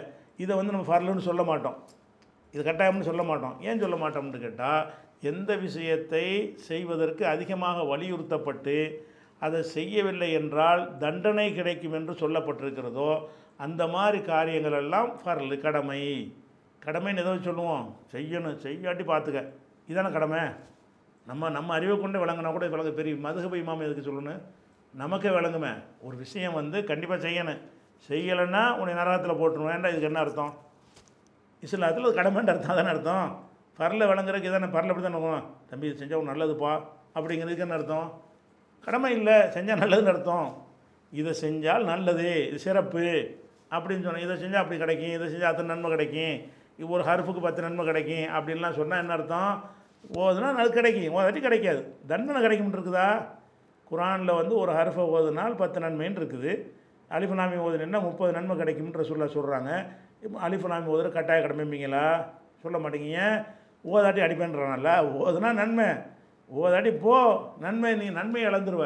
அப்போ எந்த விஷயத்திற்கு வந்து தண்டனையோ எச்சரிக்கையோ அதை விட்டால் தண்டனை எச்சரிக்கை என்று வரவில்லையோ அதை யாரும் கடமைன்னு வழங்க மாட்டோம். உலகத்துலேயும் வழங்க மாட்டோம். ஒரு நிறுவனத்தில் கூட என்ன செய்வாங்க? சில ரூல்ஸ் போடுவாங்க. சில விஷயம் சிலது கட்டாயமாக செய்ய வேண்டியதாக இருக்கும். சிலது வந்து செஞ்சால் நல்லதுங்கிற ஒரு விஷயமாக இருக்கும். அந்த மாதிரி உள்ள விஷயம் பரீட்சைக்கு வர்றான்னு சொன்னால் மார்க்கு கரெக்டாக இருக்கிறதுல வந்து அது மா அது வந்து அவசியம் கட்டாயமான ஒன்று. அவள் கிழிஞ்ச சட்டையை போட்டு வந்தால் நல்லது இல்லை. வழங்குதா? அதனால் ஃபெயிலாக போயிடுவான் அவன். ஃபெயில் ஆக மாட்டான். அப்போ அந்த மாதிரி வந்து சில விஷயங்கள் வந்து கண்டிப்பாக செய்யணும் என்பதை வந்து அதை எப்படி பயன்படுத்துகிறாங்கன்னு வச்சு நம்மளே விளங்கிக்கலாம். இது இப்போ பெரிய இமாம்கள் ஆராய்ச்சியாளர்லாம் தேவையே கிடையாது. ஓ இப்படி இப்போ நோன்பை பற்றி என்ன சொல்லப்பட்டிருக்கு? அது கடமைன்னு சொல்லியாச்சு. வேறு ஒன்றும் தேட தேவையில்லை. நோன்பை பற்றி பேசும்போது குத்திப அலைக்கும். குத்தி பண்ணால் விதியாக்கப்பட்டு விட்டது. அலைக்கும் உங்களுக்கு அசியாம் நோம்பு இந்த சொல்லேருந்து என்ன விளங்கிடுவீங்க விதியாக்குன்னா விதி கடமை அது போச்சு அதே மாதிரி. அதே மாதிரி இப்போ நோன்பு கடமை என்பதற்கு அந்த விட்டால் தண்டனைன்னு வர தேவையில்லை. ஏன்னு கேட்டால் கடமைன்னு சொல்லியாச்சுல நேரம் அது மாதிரி வந்து ஹம்சு சலவாத்தின் கதவ ஹுன்னல்லா இது குரானில் வரல ஹதீஸில் தான் வருது. ஹதீஸில் வந்தாலும் என்ன வார்த்தை வருது? ஹம்சு சலவாத்தின் ஐந்து தொழுகைகளை கதப ஹுன்னல்லா அல்லாஹ் கடமையாக ஆக்கி விட்டான் அப்போ கடமையாக்கிட்டான்னு சொன்ன பிறகு அது கடமை தான் அது கடமைன்னு வருமென்னால் மீதி உள்ள தொழுகைகள்லாம் கடமை இல்லை. ஐந்து தொழுகை கடமை என்று சொன்னால் முன்பின் சுண்ணத்துகள் மற்றபடி லுகா தொழுகை இந்த மாதிரி இரவு தொழுகைகள் வித்திரு தொழுகைகள் இதெல்லாம் இதில் வராது. கட்டாயம் கிடையாது. செய்யாட்டி உன்னை தண்டிக்க மாட்டான். செஞ்சால் கூலி கிடைக்கும். அப்போ கண்டிப்பாக செஞ்சு ஆக வேண்டியது எதை கடமையாக்கி விட்டான் என்று அல்லாஹ் சொல்கிறானோ அல்லாவுடைய ரசூல் சொல்கிறாங்களோ அதுதான் கடமை. அப்போ என்ன விளைக்கணும்னு கேட்டால் எந்த ஒரு இபாதத்தை வந்து செய்து ஆக வேண்டும் கடமை.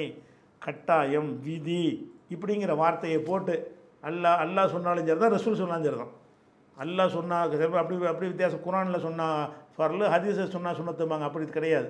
அதுக்கு பயன்படுத்துகிற வார்த்தை தான். குரானாக இருக்கட்டும் ஹதீஸாக இருக்கட்டும். குரான் ஹதீஸில் ரெண்டுலேயுமே வந்து என்ன வருது? கடமைங்கிற சொல்லோட ஒரு ஒரு விஷயம் சொல்லப்படுமானால் விதி கட்டாயம் எழுதப்பட்டு விட்டது அப்படிங்கிற மாதிரி வருமா என்று சொன்னால் அதை கடமைன்னு தான் விளங்கிக்கிறது பெரிய ஆய்வுலாம் தேவையில்லை. சில விஷயங்கள் வந்து கடமைன்னு சொல்ல மாட்டாங்க. ஆனால் செய்யலைன்னு வச்சுக்க உன்னை வந்து உதப்பேன் உதைப்பேன் அப்படின்னு சொன்னால் கடமை தான் அர்த்தம். அப்போ எந்த காரியங்களை செய்யாவிட்டால் ஆகிரத்தில் தண்டனை இருக்குது என்று வருகிறதோ அப்போ ஜக்காத்து இருக்குது ஜக்காத்தை கொடுங்கன்னு தான் வருது. ஆனால் ஜக்காத்து கொடு யார் கொடுக்கவில்லையோ அவர்கள் சூடு போடப்படும் அப்படின்னு அப்படிலாம் வருதில்ல. ஜக்காத்தை யார் கொடுக்காம சேர்த்து வைத்துக் கொள்கிறார்களோ யோம யுகுமா அலைஹா ஃபத்துக்குவா பிஹா ஜுனூபுகும் ஜிபாகுகும் அவங்களுடைய விழாப்புறத்திலையும் நெற்றிகளையும் சூடு போடப்படும் அதை உருக்கி அப்படின்னு சொன்னால் ஜக்காத்து கடமைண்டாயிருது இப்போ. ஜக்காத்து கடமையாக்கப்பட்டதுங்கிற வார்த்தை அவசியம் கிடையாது. ஹஜ்ஜிக்கு கடமைன்ற வந்துருச்சு. ஒளில்லாஹி அலன்னாசி ஹெஜ்ஜுல் பைத்து.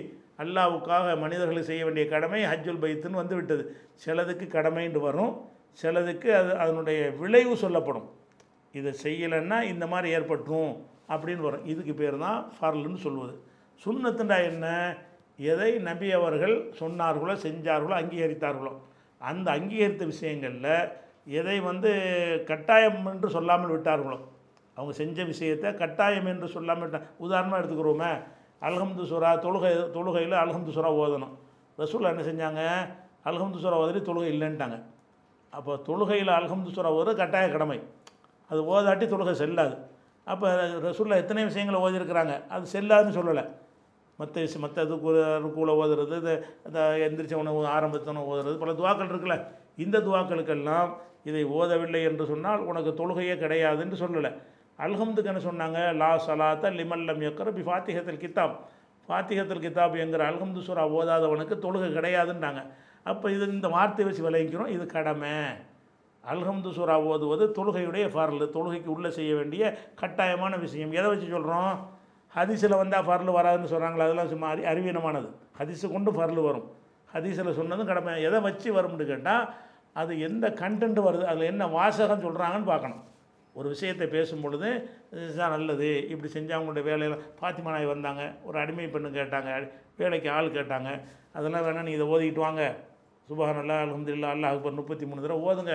அல்லாஹ் வந்து அதை லேசாக்கி வைப்பாண்டாங்க இதனுடைய நோக்கம் என்ன? அந்த வேலை பொண்ணு தெரியாமல் உங்களுக்கு எளிதாக இருக்கும். அவ்வளோதானே தவிர இதை ஓதாட்டி த- தண்டிப்பெண் ஏதாவது இருக்கா? எச்சரிக்கை இருக்குதா? இல்லை.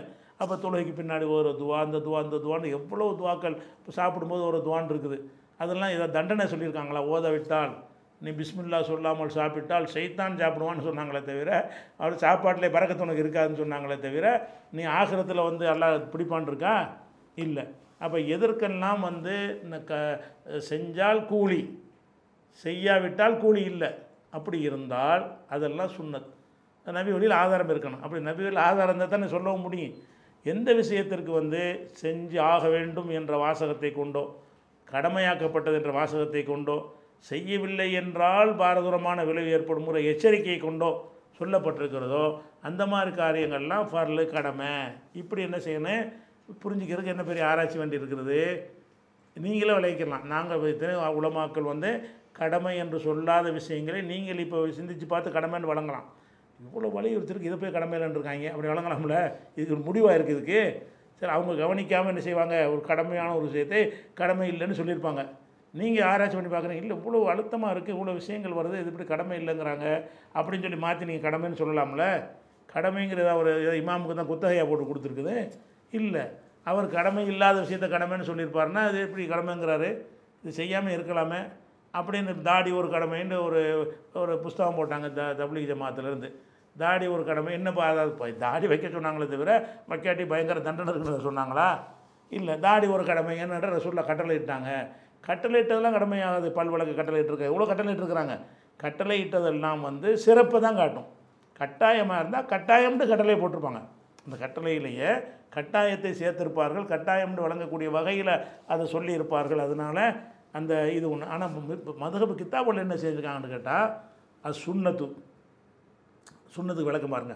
மா வாதப அலைஹி நபி ஸல்லல்லாஹு அலைஹி செல்லும் சுண்ணத்து என்றால் ரசூல்லா தொடர்ச்சியாக எதை செய்தார்களோ அது சுண்ணத்தான் ஒல் முஸ்தகப்பு முஸ்தகப்பு என்றால் மா ஃபாலஹு மர்ரத்தனு மர்ரத்தைனி. ஒரு தடவை ரெண்டு தடவை செஞ்சால் முஸ்தகப்பான் ஏன்டா ஒரு தடவை செஞ்சாலும் சுண்ணத்தானடா அதை பிரிக்கிறீங்க?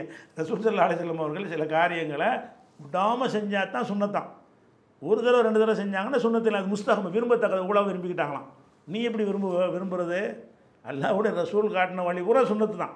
முஸ்தகப்புங்கிற ஒரு கான்செப்டே கிடையாது. இவங்க முஸ்தகப்பு என்ற சொன்ன வகை வகையாக பிரிச்சிருக்கிறாங்க. ஃபர்லுன்னு சொல்லிக்க. ஏன்னு கேட்டால் கட்டாயமாக இருக்குது. சுண்ணத்துன்னு சொல்லிக்க. என்ன அர்த்தத்தில்?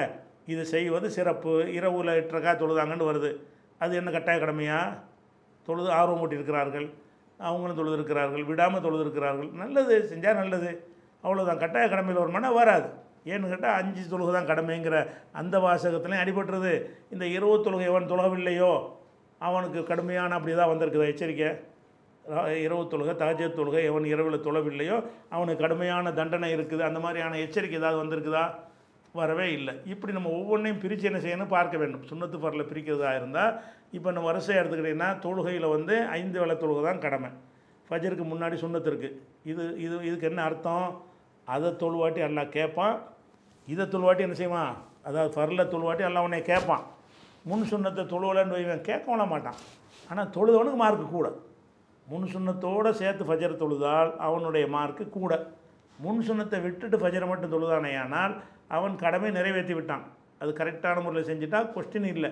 அந்த கூலி கிடைக்குமானா கிடைக்காது. எக்ஸ்ட்ரா கிடைக்கிற கூலி இருக்குல்ல அது கிடைக்காது. இப்படி ஒவ்வொரு தொழுகைக்கு உள்ள பின் முன்பின் சுண்ணத்துகள் அது மாதிரி நான் நோன்பு இருக்குது. ரமலானுடைய நோன்பு கட்டாய கடமை. ஏன்னு கேட்டால் அது அதுதான் அதுதான் கடமையாகப்படி தெளிவாக வந்துருச்சு. அரஃபா நோன்பு இருக்குது. அரஃபா நோன்புக்கு சிறப்பு சொல்லியிருக்காங்களே தவிர தண்டனை சொல்லியிருக்காங்களா? அரஃபா நோன்பு வைத்தால் இந்த மாதிரி ஒரு வருஷத்துடைய பாவத்துக்கு பரிகாரமாகும் இப்படின்னு ஒரு சிறப்பு சொன்னாங்களே தவிர எவனாவது அரஃபா நோன்பு வைக்கவில்லை என்று சொன்னால் அதுக்கு வந்து இவ்வளோ பெரிய தண்டனை இருக்குதுன்னு சொன்னாங்களா? தண்டனையை சொல்லலை. அப்போ சுண்ணத் அரஃபா நோன்பு சுண்ணத்து. அது மாதிரி ஒவ்வொரு நோம்பு சுண்ணத்தான நோன்புகள் இருக்குல்ல அது மாதிரி மாதம் மூணு மூணு நோன்பு வைக்கிறோம். அதெல்லாம் சிறந்தது நல்லது. நல்லதுன்னு சொன்னாங்கன்னு வருது அப்போ நோன்புகளில் வந்து நம்ம நம்மளாக விரும்பி வைக்கிற நோன்பு இருக்கிறது அது மாதிரி வந்து குறிப்பிட்ட நாட்களில் வைக்கிற நோன்பு இருக்குது. ரமணானை தவிர பாக்கி எல்லா நோன்பு என்னது? அது வந்து சுண்ணத்தில் வந்துடும் அதே நேரத்தில் வந்து நம்மளாக சில காரியங்களை கடமை ஆ- விஷயமும் இருக்குது நேர்ச்சை. நீங்கள் சாதாரணமாக ரெண்டரை காய் தொழுகிறது உங்களுக்கு விரும்ப விருப்பத்தின் பால்பட்டது யாரெல்லாம் இந்த காரியத்தை நீ நிறைவேற்றினால் நான் இத்தனாம் தேதி இத்தனை மணிக்கு இத்தனை இந்த இடத்துல ரெண்டரை துழுவுறேன் அப்படின்ட்டீங்க. இப்போ ஃபரலாகிடுது ஃபரல் ஏன்? நேர்ச்சையை ஃபரலாக்குனதுனால இந்த நீங்கள் செஞ்சு நீங்கள் தான் செய்கிறீங்க ஆனால் நேர்ச்சையை நிறைவேற்றாட்டி எல்லாம் கேட்பான். நேர்ச்சியை நிறைவேற்றாத வகையில் அதுக்கு எச்சரிக்கை இருக்கிறது. அதனால் என்ன செய்கிறோம் நேர்ச்சை நம்மளே கடமையாக அல்லாவின் பேரில் கடமையாக்கி விட்டால் அதை செஞ்சு ஆகணும். அது ஃபரலு நேர்ச்சை செய்து விட்டால் எந்த தொழுகை நோ நேர்ச்சை செஞ்சாலும் சரி நோன்பை நேர்ச்சை செஞ்சாலும் சரி அது ஃபர்ல் இப்படி ஃபர்லு சுண்ணத்து என்பது இந்த ரெண்டு தான் இருக்குது. எப்படி பிரிக்க வேண்டும் என்றால் நல்ல சு சுருக்கமாக சொல்வதாக இருந்தால் கண்டிப்பாக செய். உன் மீது கடமை விதியாக்கப்பட்டிருக்கு. இந்த கருத்துப்பட எந்த விஷயத்தை குரானில் வந்தாலும் சரி ஹதிசில் வந்தாலும் சரி அது கடமை. செய்யுங்கள். செய்தால் நல்லது. அப்படின்னு வலியுறுத்தினாங்கன்னு வைங்களேன் வலியுறுத்தி சொன்னாங்கன்னு சொன்னால் அது என்னது? சுண்ணத்து. அப்போ இந்த மாதிரி அடி அது தண்டனை சொல்லியிருந்தாங்கன்னா ஃபர்லாகி போயிடும் இப்படி பிரித்து கொண்டோம் என்று சொன்னால் ஃபர்லு சுண்ணத்தை விளங்குறதுக்கு என்ன இல்லை. பெரிய கஷ்டம்லாம் கிடையாது. அடுத்ததாக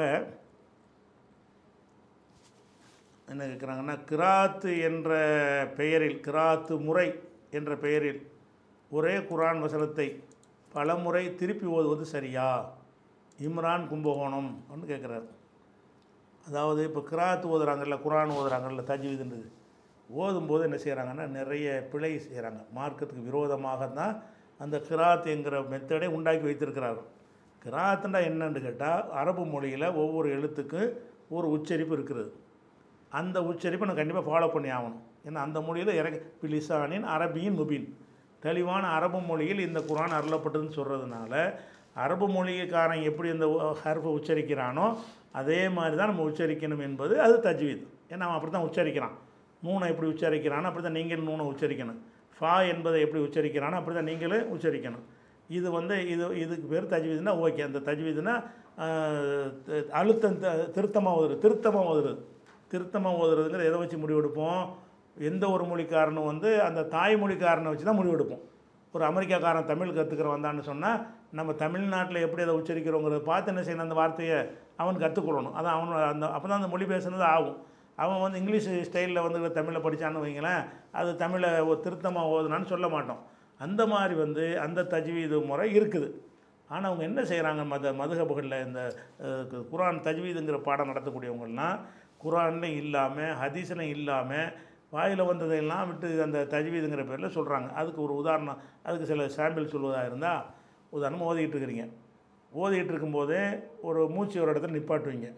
எங்கே பெரும்பாலும் நிப்பாட்டுவோன்னா அந்த ஆயத்துன்னு போட்டிருப்பாங்கல்ல.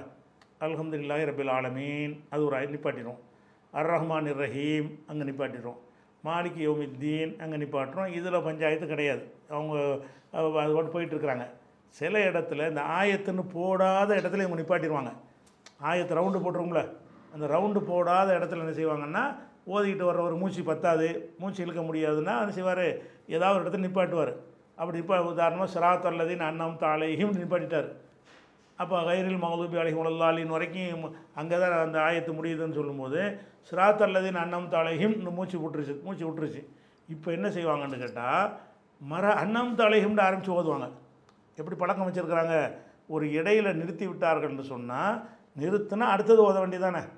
ஒரு இடத்துல நிப்பாட்டிட்டீங்கன்னு சொன்னால் கொள்கொல்லா அஹது அல்லாஹ் கொள்கொல்லா கொள்கொல்லா வேறு சப்பி ஹிஸ்மா ரப்பிக்கல் ஆகலாம்.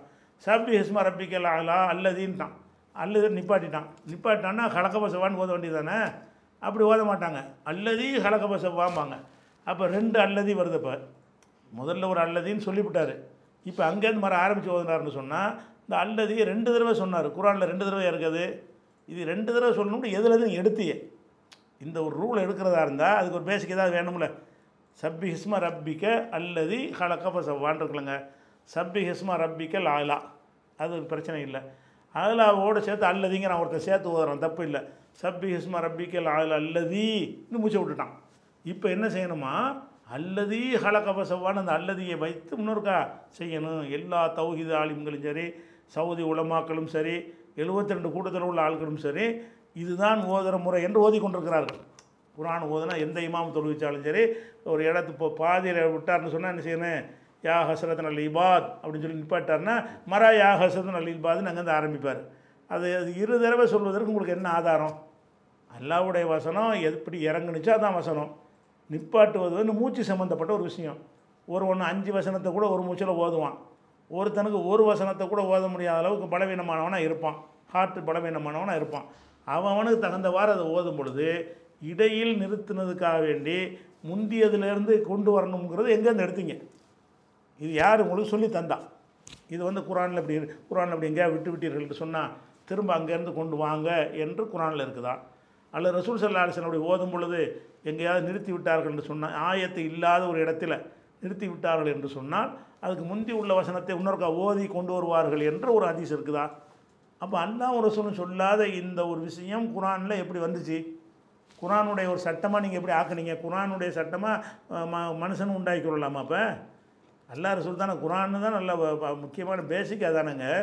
குரான்லேயே நம்ம இஷ்டத்துக்கு எதாவது செய்யலாம்னு எப்படி சரியாக வரேன் அதனால வந்து குரானில் தஜ்வீதுங்கிற அவங்க சொல்கிறாங்க ஒரே வசனத்தை பலமுறை திருப்பி ஓதுவதுன்னு கேட்குறாருல பலமுறை அப்படி தான் ஓதுறாங்க. எப்படி ஓதுறாங்க?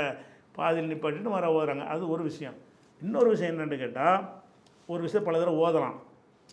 எதுக்கு ஓதலாம்னு கேட்டால் நான் மனப்பாடம் பண்ணுவதற்கு நானாக ஓதுறது.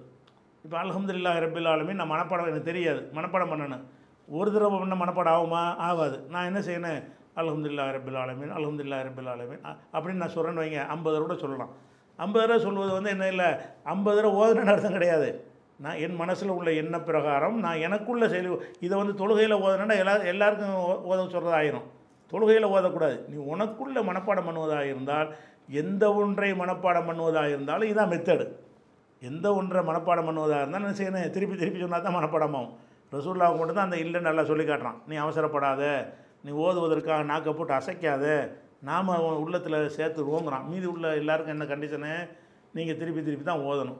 ஒரு விஷயத்தை மனப்பாடம் பண்ணுறா இருந்தால் அல்ஹம்து சூறா படுறா இருந்தால் ஒவ்வொரு ஆயத்தையும் ஏழு தடவை பத்து தடவை ஓதுனா தான் மனப்பாடம். இது வந்து தப்பாண்டா தப்பு கிடையாது. ஏன்? இது மனனம் செய்வதற்கு ஓதுறமே தவிர அப்போ நம்ம ஓதும்போது நம்ம என்ன செய்ய நினச்சி ஓதுறோம்? ஒரு அல்ஹம்து தான். ரெண்டு மூணுலாம் இல்லை. அதை நம்ம மனப்பாடம் பண்ணுறதுக்கு இன்னொரு தடவை சொல்கிறோம் மனப்பாடம் பண்ணுறக்காக தான் இன்னொரு அப்படி தான் நினச்சி தான் ஓதுறோம். ஒரு ஏழு தடவை ஒருத்தன் செய்கிறான்னு சொன்னால் ஏழு வசனம்னு அவன் நினச்சி ஓதுறது இல்லை. அல்ஹம்து என்பதை ஏழு தடவை குரானில் இருக்குது. அப்படி நினச்சி ஓத மாட்டான்ல. அர் ரஹ்மான் ரஹீம் அர் ரஹ்மான் ரஹீம்ங்கிறான் அர் ரஹ்மான் ரஹீம்னு பத்து தடவை சொன்னான்னா பத்து தடவை குரானில் இருக்குன்னு அர்த்தம். அப்படி நினைக்கிறான். அவன் நினைக்கிறது கிடையாது. அவனை நினைக்கிறேன்னு எழுதி கரெக்டாக வச்சுருப்பான். குரான் புக்கை வச்சு தான் படிக்கிறான். அர் ரஹ்மான் ரஹீம் அர் ரஹ்மான் ரஹீம் இது தப்பான்னா இது என்ன தப்பு இது வந்து ஓதுறதுல மனப்பாடம் பண்ணுவது. இது மனனம் செய்வதற்காக செஞ்சால் குரானை ரிப்பீட் பண்ணால் அது அது பிரச்சனை இல்லை. மனநம் செய்கிற நோக்கம் இல்லாமல் சில ஆளுக்கு என்ன செய்வாங்கன்னா தொ தொழுகையில் இந்த சவுதி இமாம்கள்லாம் அழுகும்போது அவங்களுக்கு அரபி தெரியும்ல சில வசனங்களுக்கு அழுகுற மாதிரி அர்த்தம் வரும். அதே திருப்பி திருப்பி வருவாங்க. இன்னாலே நான் ஐயாபகம் இன்னாலே நான் ஐயாபகம் இன்னாலே நான் அப்படிம்பாங்க. அது ஒரு தடவை தானே இருக்குது. ஏன் மூணு தடவை சொல்கிறேன் சும்மா இன்னாலே நான் ஹிசாபகம்னு ஒரு தடவை குரானில் இருக்கல அது நாம் அவர்களை விசாரிப்போம்னு இருக்கல இவருக்கு அரபி தெரியுதான். அந்த அர்த்தம் விளங்குதான். அழு அழுதுகிட்ட சொல்லணுமா? எப்படி ஓதுவார் அந்த இமாம? சும்மா இன்னாலே நான் ஹிசாபகம் சும்மா இன்னாலே நான் ஹிசாபம் அவன் ருக்கு போது ரெடியாக இருப்பான். இவர் சும்மா இன்னாலே நான் ஹிசாபம்னு ஏழு தடவை ஓதுறாரு. இது எங்கேருந்து எடுத்த? அப்போ ஏழு தடவை குரானில் இருக்கா? குரானில் விளையாடுற. நீ ஓதுறது குரான். குரானில் ஒரு தடவை வந்தால் ஒரு தடவை தான் குரானில் இருக்கும். ரெண்டு தடவை இறங்கினா ரெண்டு இடத்துல கூட குரானில் இருக்கும். சில அக்கி முசலாத்துன்னு இத்தனை இடத்துல இருக்குது? அத்தனை தடவை இறங்கியிருக்கு. எத்தனை தடவை இறங்குனுச்சு அத்தனை தடவை தான் இருக்கும். நீ என்ன செய்கிற ஒரு தடவை இறங்கின ஒரு விஷயத்தையே திருப்பி திருப்பி என்ன செய்கிறாங்கன்னு கேட்டால் அவங்களுடைய அந்த இது வந்து இப்போ பக்தியை காட்டுற மாதிரி என்ன செய்கிறாங்க சில வசனங்களை ஒரு இரையச்சம் ஊட்டக்கூடிய வசனங்கள் சில இருக்கும் அவாம கொண்டு வழங்காது அஜர்த்து மகளுக்கு வழங்குற அந்த அர்த்தம் தெரியும்ல. அவங்க வந்து காட்டுறதுக்காக என்ன செய்வாங்கன்னு கேட்டால் அதுக்கு ஒரு பயங்கரமான ராகத்தை போட்டு திருப்பி திருப்பி ஓதுறாங்க. எதுக்கு திருப்பி திருப்பி ஓதுற? இன்னாலே நான் ஹிசாபம்னு சொல்லிட்டு போயிட்டு அடுத்த அடுத்த காத்துக்கு போயிட வேண்டியதானே ருக்குக்கு போயிட வேண்டியதானே அந்த இதெல்லாம் குரானில் விளையாடுற இந்த மாதிரி இது நிறுத்தலுங்கிற ஒரு வகையில் தஜ்வீதும் செய்கிறாங்க இப்படி திருப்பி ஓதுறது கூடாது திருப்பி ஓதுறது என்பது வந்து ஒரு விட்ட இடத்துல இருந்து முன்னாடி இழுத்துக்கிட்டு வர்றாங்கல்ல அந்த திருப்பி ஓதுதலும் இவெல்லாம் உண்டாக்குனது. அதே மாதிரி ஒரு வசனத்தை திருப்பி திருப்பி திருப்பி திருப்பி ஓதுவது என்பது ஒரு தடவை இறங்கின விஷயத்தை ஏழு தடவை இறங்கின மாதிரி காட்டுறாருன்னு அர்த்தம். ஒரு தடவை அது இறங்கி இருக்குது அந்த சூறாவை தான் ஓதுறாங்க. ஏழு தடவை ஓதுறவங்க காட்டு மறதியாக ஒன்று ரெண்டு அது அது பிரச்சனை இல்லை. மறதிக்கு வந்து குற்றம் கிடையாது. மறதி ஒருத்தர் ரெண்டு தடவை ஓதிட்டாருன்னா அது பிரச்சனை. ஒரு ஆயத்தை நின்று போயிடும் அடுத்த ஆயத்து யாபத்துக்கு வராது. மறு ரிவர்ஸில் போய் எடுப்பார். இது என்ன செய்தே அவர் அவர் தடுமாறிட்டு பின்னாடி உள்ள எடுக்கிறதுக்கு செய்கிறார் இது குரானில் எதையும் ஜாஸ்தியாக்கலை குரானில் எதையும் ஜாஸ்தியாக்குற நோக்கம் இல்லாமல் அவங்க வந்து அந்த ஓதுனாங்கன்னா என்ன இல்லை தப்பு இல்லை. அப்படி இல்லாமல் என்ன செய்கிறாங்கன்னா இந்த கிராத்துங்கிற பேரில் இந்த ஒரு விளையாட்டெலாம் பண்ணுறாங்க அது மாதிரி சில இடத்துல நிப்பாட்டுற கட்டாய கடமை சில இடத்துல ஜிபி வக்ஃப ஜிப்ரிலு சில இடத்துல வக்ஃப லாசிமு வக்ஃப முத்துலக்கு வக்ஃப முஜவ்வஸ்ன்னு என்னென்னமோ ஜே ஜீம்னு அடையாளமாக போட்டு வச்சுருப்பாங்க. குரான் எடுத்து பார்த்தீங்கன்னா கொஞ்சம் கொஞ்சமாக போட்டு வச்சுருப்பாங்க. என்னது? மீம் போட்டிருப்பாங்க ஜீம் போட்டிருப்பாங்க ஜே போட்டிருப்பாங்க சாதெல்லாம் போட்டிருப்பாங்க. என்னென்னமோ அது ஒரு அந்த குரான் பூரா டிசைன் பண்ணி வச்சுருப்பாங்க. அதெல்லாம் எதுக்குன்னா அதெல்லாம் அதை நிப்பாட்டுறதுக்கு அவ்வளோ சட்டம் இருக்குது இந்த சட்டம் எங்கேருந்து எடுத்தீங்கன்னா ஓ எங்கேருந்து எடுத்து இவனாக எடுத்துக்கிட்டது தான் இது எங்கேருந்து எடுத்தீங்க? இந்த சே சே போட்டு அப்படி செய்யணும்னு இந்த இடத்துல இப்படி செய்யணும்னு எங்கேருந்து எடுத்தீங்க இதை? குரானில் எடுத்தீங்களா? அதீசில் எடுத்தீங்களா? இவங்களா எவனோ ஒருத்தன் மனசில் பட்டிருக்குது. அவன் எழுதி வச்சுட்டான். அதை இவங்க வேலை பண்ணிட்டு போயிட்டுருக்காங்களே தவிர தஜ்வீதுங்கிற பேரில் வந்து இப்போ த- ரொம்ப சாவடிக்கிறாங்க. தஜ்வீதுங்கிற ஒரு கலை குரான் நீ ஓதுற தப்புங்கிற அளவுக்கு ஆக்கி அவனுக்கு பயங்காட்டி ஓடி விரட்டி விட்டுறாங்க. குரான்ங்கிற ரொம்ப லேசாக உச்சரிப்புகளுக்கு மட்டும் நீங்கள் கொடுங்க. வேறு ஒன்றும் செய்ய வேண்டியதில்லை. நிறுத்துகிற இடத்துல அவனாக நிறுத்திக்கிடுவான் எங்கே நிறுத்தணுமோ அங்கே நிறுத்திக்கிடுவான் அவனுடைய மூச்சு அதை தீர்மானம் பண்ணும். நீங்கள் இது இந்த வா இந்த வாசனத்தை தான் தீர்மானிக்க சொல்ல முடியாது. இன்னும் சொல்ல போனால் இந்த ஆயத்து ஆயத்துங்கிறாங்களே ஆயத்திலே அர்த்தம் முழுமை பெறாத ஆயத்தெல்லாம் இருக்குது அதுக்கு என்ன செய்வீங்க? ஆயத்து ஒரு அர்த்தம் முழுமை பெறணும் தான் அப்படிங்கிறீங்க. முழுமை பெறாததெல்லாம் ஆயத்தாக்கி வச்சுருக்குறாங்களே ரெண்டு வசனத்தை சேர்த்து சேர்த்து நம்ம அர்த்தம் செஞ்சுருக்கோம் அதை பார்த்தா உங்களுக்கு தெரியும். அதில் அந்த ஒரு வசனத்தை என்ன மீனிங்கே வராது. அந்த மாதிரியான வகையில் உள்ளதெல்லாம் என்ன செய்வீங்க இப்போ? அதனால் வந்து நமக்கு எங்கே நிற்க முடியும் நிப்பாட்ட முடியுதோ அங்கே நிப்பாட்டிட்டு போங்க. நிப்பாட்டினா அடுத்த விட்ட இடத்துலருந்து தொடருங்க. முன்னாடியிலேருந்து இழுத்துட்டு வந்து தொடராது இதுதான் அடிப்படையான விஷயம். அதுக்கு அடுத்தது ஹாஜரா ஃபாத்திமா ராமனா மீரான் ராமநாதபுரம் மாவட்டம். இந்துக்களின் வேதம் குரான் மற்றும் பைபிள் வேதங்களுக்கு முன்னால் தோன்றியதா? இந்துக்களுடைய வேதம் வந்து குர்ஆன் பைபிளுக்கெல்லாம் முந்தி வந்ததா? இந்துக்களின் வேதங்கள் முகமது நபியின் வருகை பற்றியும் ஓர் இறை கொள்கை பற்றியும் கூறுவதாக சொல்லுகிறார்கள். இது உண்மையா? அப்படின்னு நம்ம சம்மந்தப்பட்டதுனா கேட்குறாங்க. இந்துக்களுக்காக கேட்கலது நம்ம என்ன கேட்குறாங்கன்னு கேட்டால் நிறைய அறிஞர்கள் வந்து சில புராணங்களில் இருந்து இதோ முகமது நபியை பற்றி சொல்லியிருக்குது அந்த புராணத்தில் இப்படி இருக்கிறது பவிஷ்ய புராணத்தில் இப்படி இருக்கிறது அப்படின்னு சொல்லி சில புராண இதிகாசங்களிலிருந்து இது முகமது நபியை தான் குறிக்குது என்று சில வாதங்களை என்ன செய்கிறாங்க? பரப்பிக்கிட்டு இருக்கிறாங்க. அது பரப்புனது நமக்கு சாதகமானதாக இருந்தால் மனசுக்கு ஒரு சந்தோஷமாக இருக்கும்ல. அது நினச்சி எல்லாரும் பரப்பிக்கிட்டு இருக்கிறாங்க. ஆனால் அப்படி பரப்புறது சரியான்னு சொன்னால் முதல் விஷயம் என்னென்னு கேட்டால் இந்துக்கு மதத்தில் உள்ள வேதம்னு சொல்கிறாங்கல்ல அவங்க அந்த வேதத்தை வந்து இறைவன் புறத்திலிருந்து இறை தூதர்களுக்கு கொடுக்கப்பட்டுச்சுன்னு அவங்களுக்கு சொன்னாங்களா? அவங்க வேதம்னு சொல்வதற்கு அவங்க வச்சுக்கிற அளவுகள் என்ன? சில முனிவர்கள் எழுதுனாங்க இந்த வேத வியாசர் மாதிரி சில முனிவர்கள் என்ன செஞ்சாங்க? அவங்களா இறைவனை எப்படி துதிக்கிறது என்று அவங்களா சில எழுதி வச்சது தான் வேதம்ங்கிறாங்க. ருக்கு வேதம் சாம வேதம் அதர்வன வேதம் யஜூர் வேதம்னு சொல்கிறாங்கல்ல இந்த வேதங்களெல்லாம் யாருன்னு கேட்டால் ஒரு இறை தூதர் இருந்தார். அந்த இறை தூதருக்கு வந்து இறைவன் அந்த வேதத்தை வழங்கினான் அப்படின்னு அவங்க சொல்கிறாங்களா அவங்க நம்பிக்கை அப்படி இருக்குதா? அவங்க நம்பிக்கை அப்படி இல்லை. அவங்க என்ன செய்கிறாங்கன்னா கடவுள்னு என்னன்னு தெரியலை. கடவுளை வழிபடுவதற்காக வேண்டி ஞானிகள்னு சொல்லக்கூடிய அவங்களா சில ஸ்தோத்திரங்கள் புகழ் புகழக்கூடிய விஷயங்கள் எப்படி வழி வழிபடுறது எப்படி மந்திரம் சொல்லுவது எப்படி அறுத்து பலியிடுவது எப்படி பரிகாரம் காணுவது எப்படி ஜோசியம் இந்த மாதிரி விஷயங்களை வந்து சொல்லித் தருவதற்கு அவங்களா அவங்களா உன் அவங்களுடைய ஞானிகள் உண்டாக்கி கொண்டதாகத்தான் அவங்க சொல்கிறாங்க அப்படி சொல்லும் பொழுது அது இஸ்லாத்துக்கு உடன்பாடானதா? அப்படி ஞானிகளுக்கு ஏதாவது தெரியுமா? அப்படி ஞானிகளுக்கு வந்து முகமதுன்னு ஒருத்தர் வரப்போவார்னு அவருக்கு தெரியுமா? எல்லாம் சொன்னான்னு அவங்க நம்புனாங்கன்னா அதில் ஒன்று ரெண்டு வசனம் மிச்சமாக இருக்குன்னு எடுத்துக்கலாம் இந்த பைபிள் இந்த இஞ்சிலுங்கிறாங்க பைபிளுங்கிறாங்க. அதெல்லாம் வந்து சில விஷயங்கள் பாதுகாக்கப்பட்டு தௌராத்துங்கிறாங்க.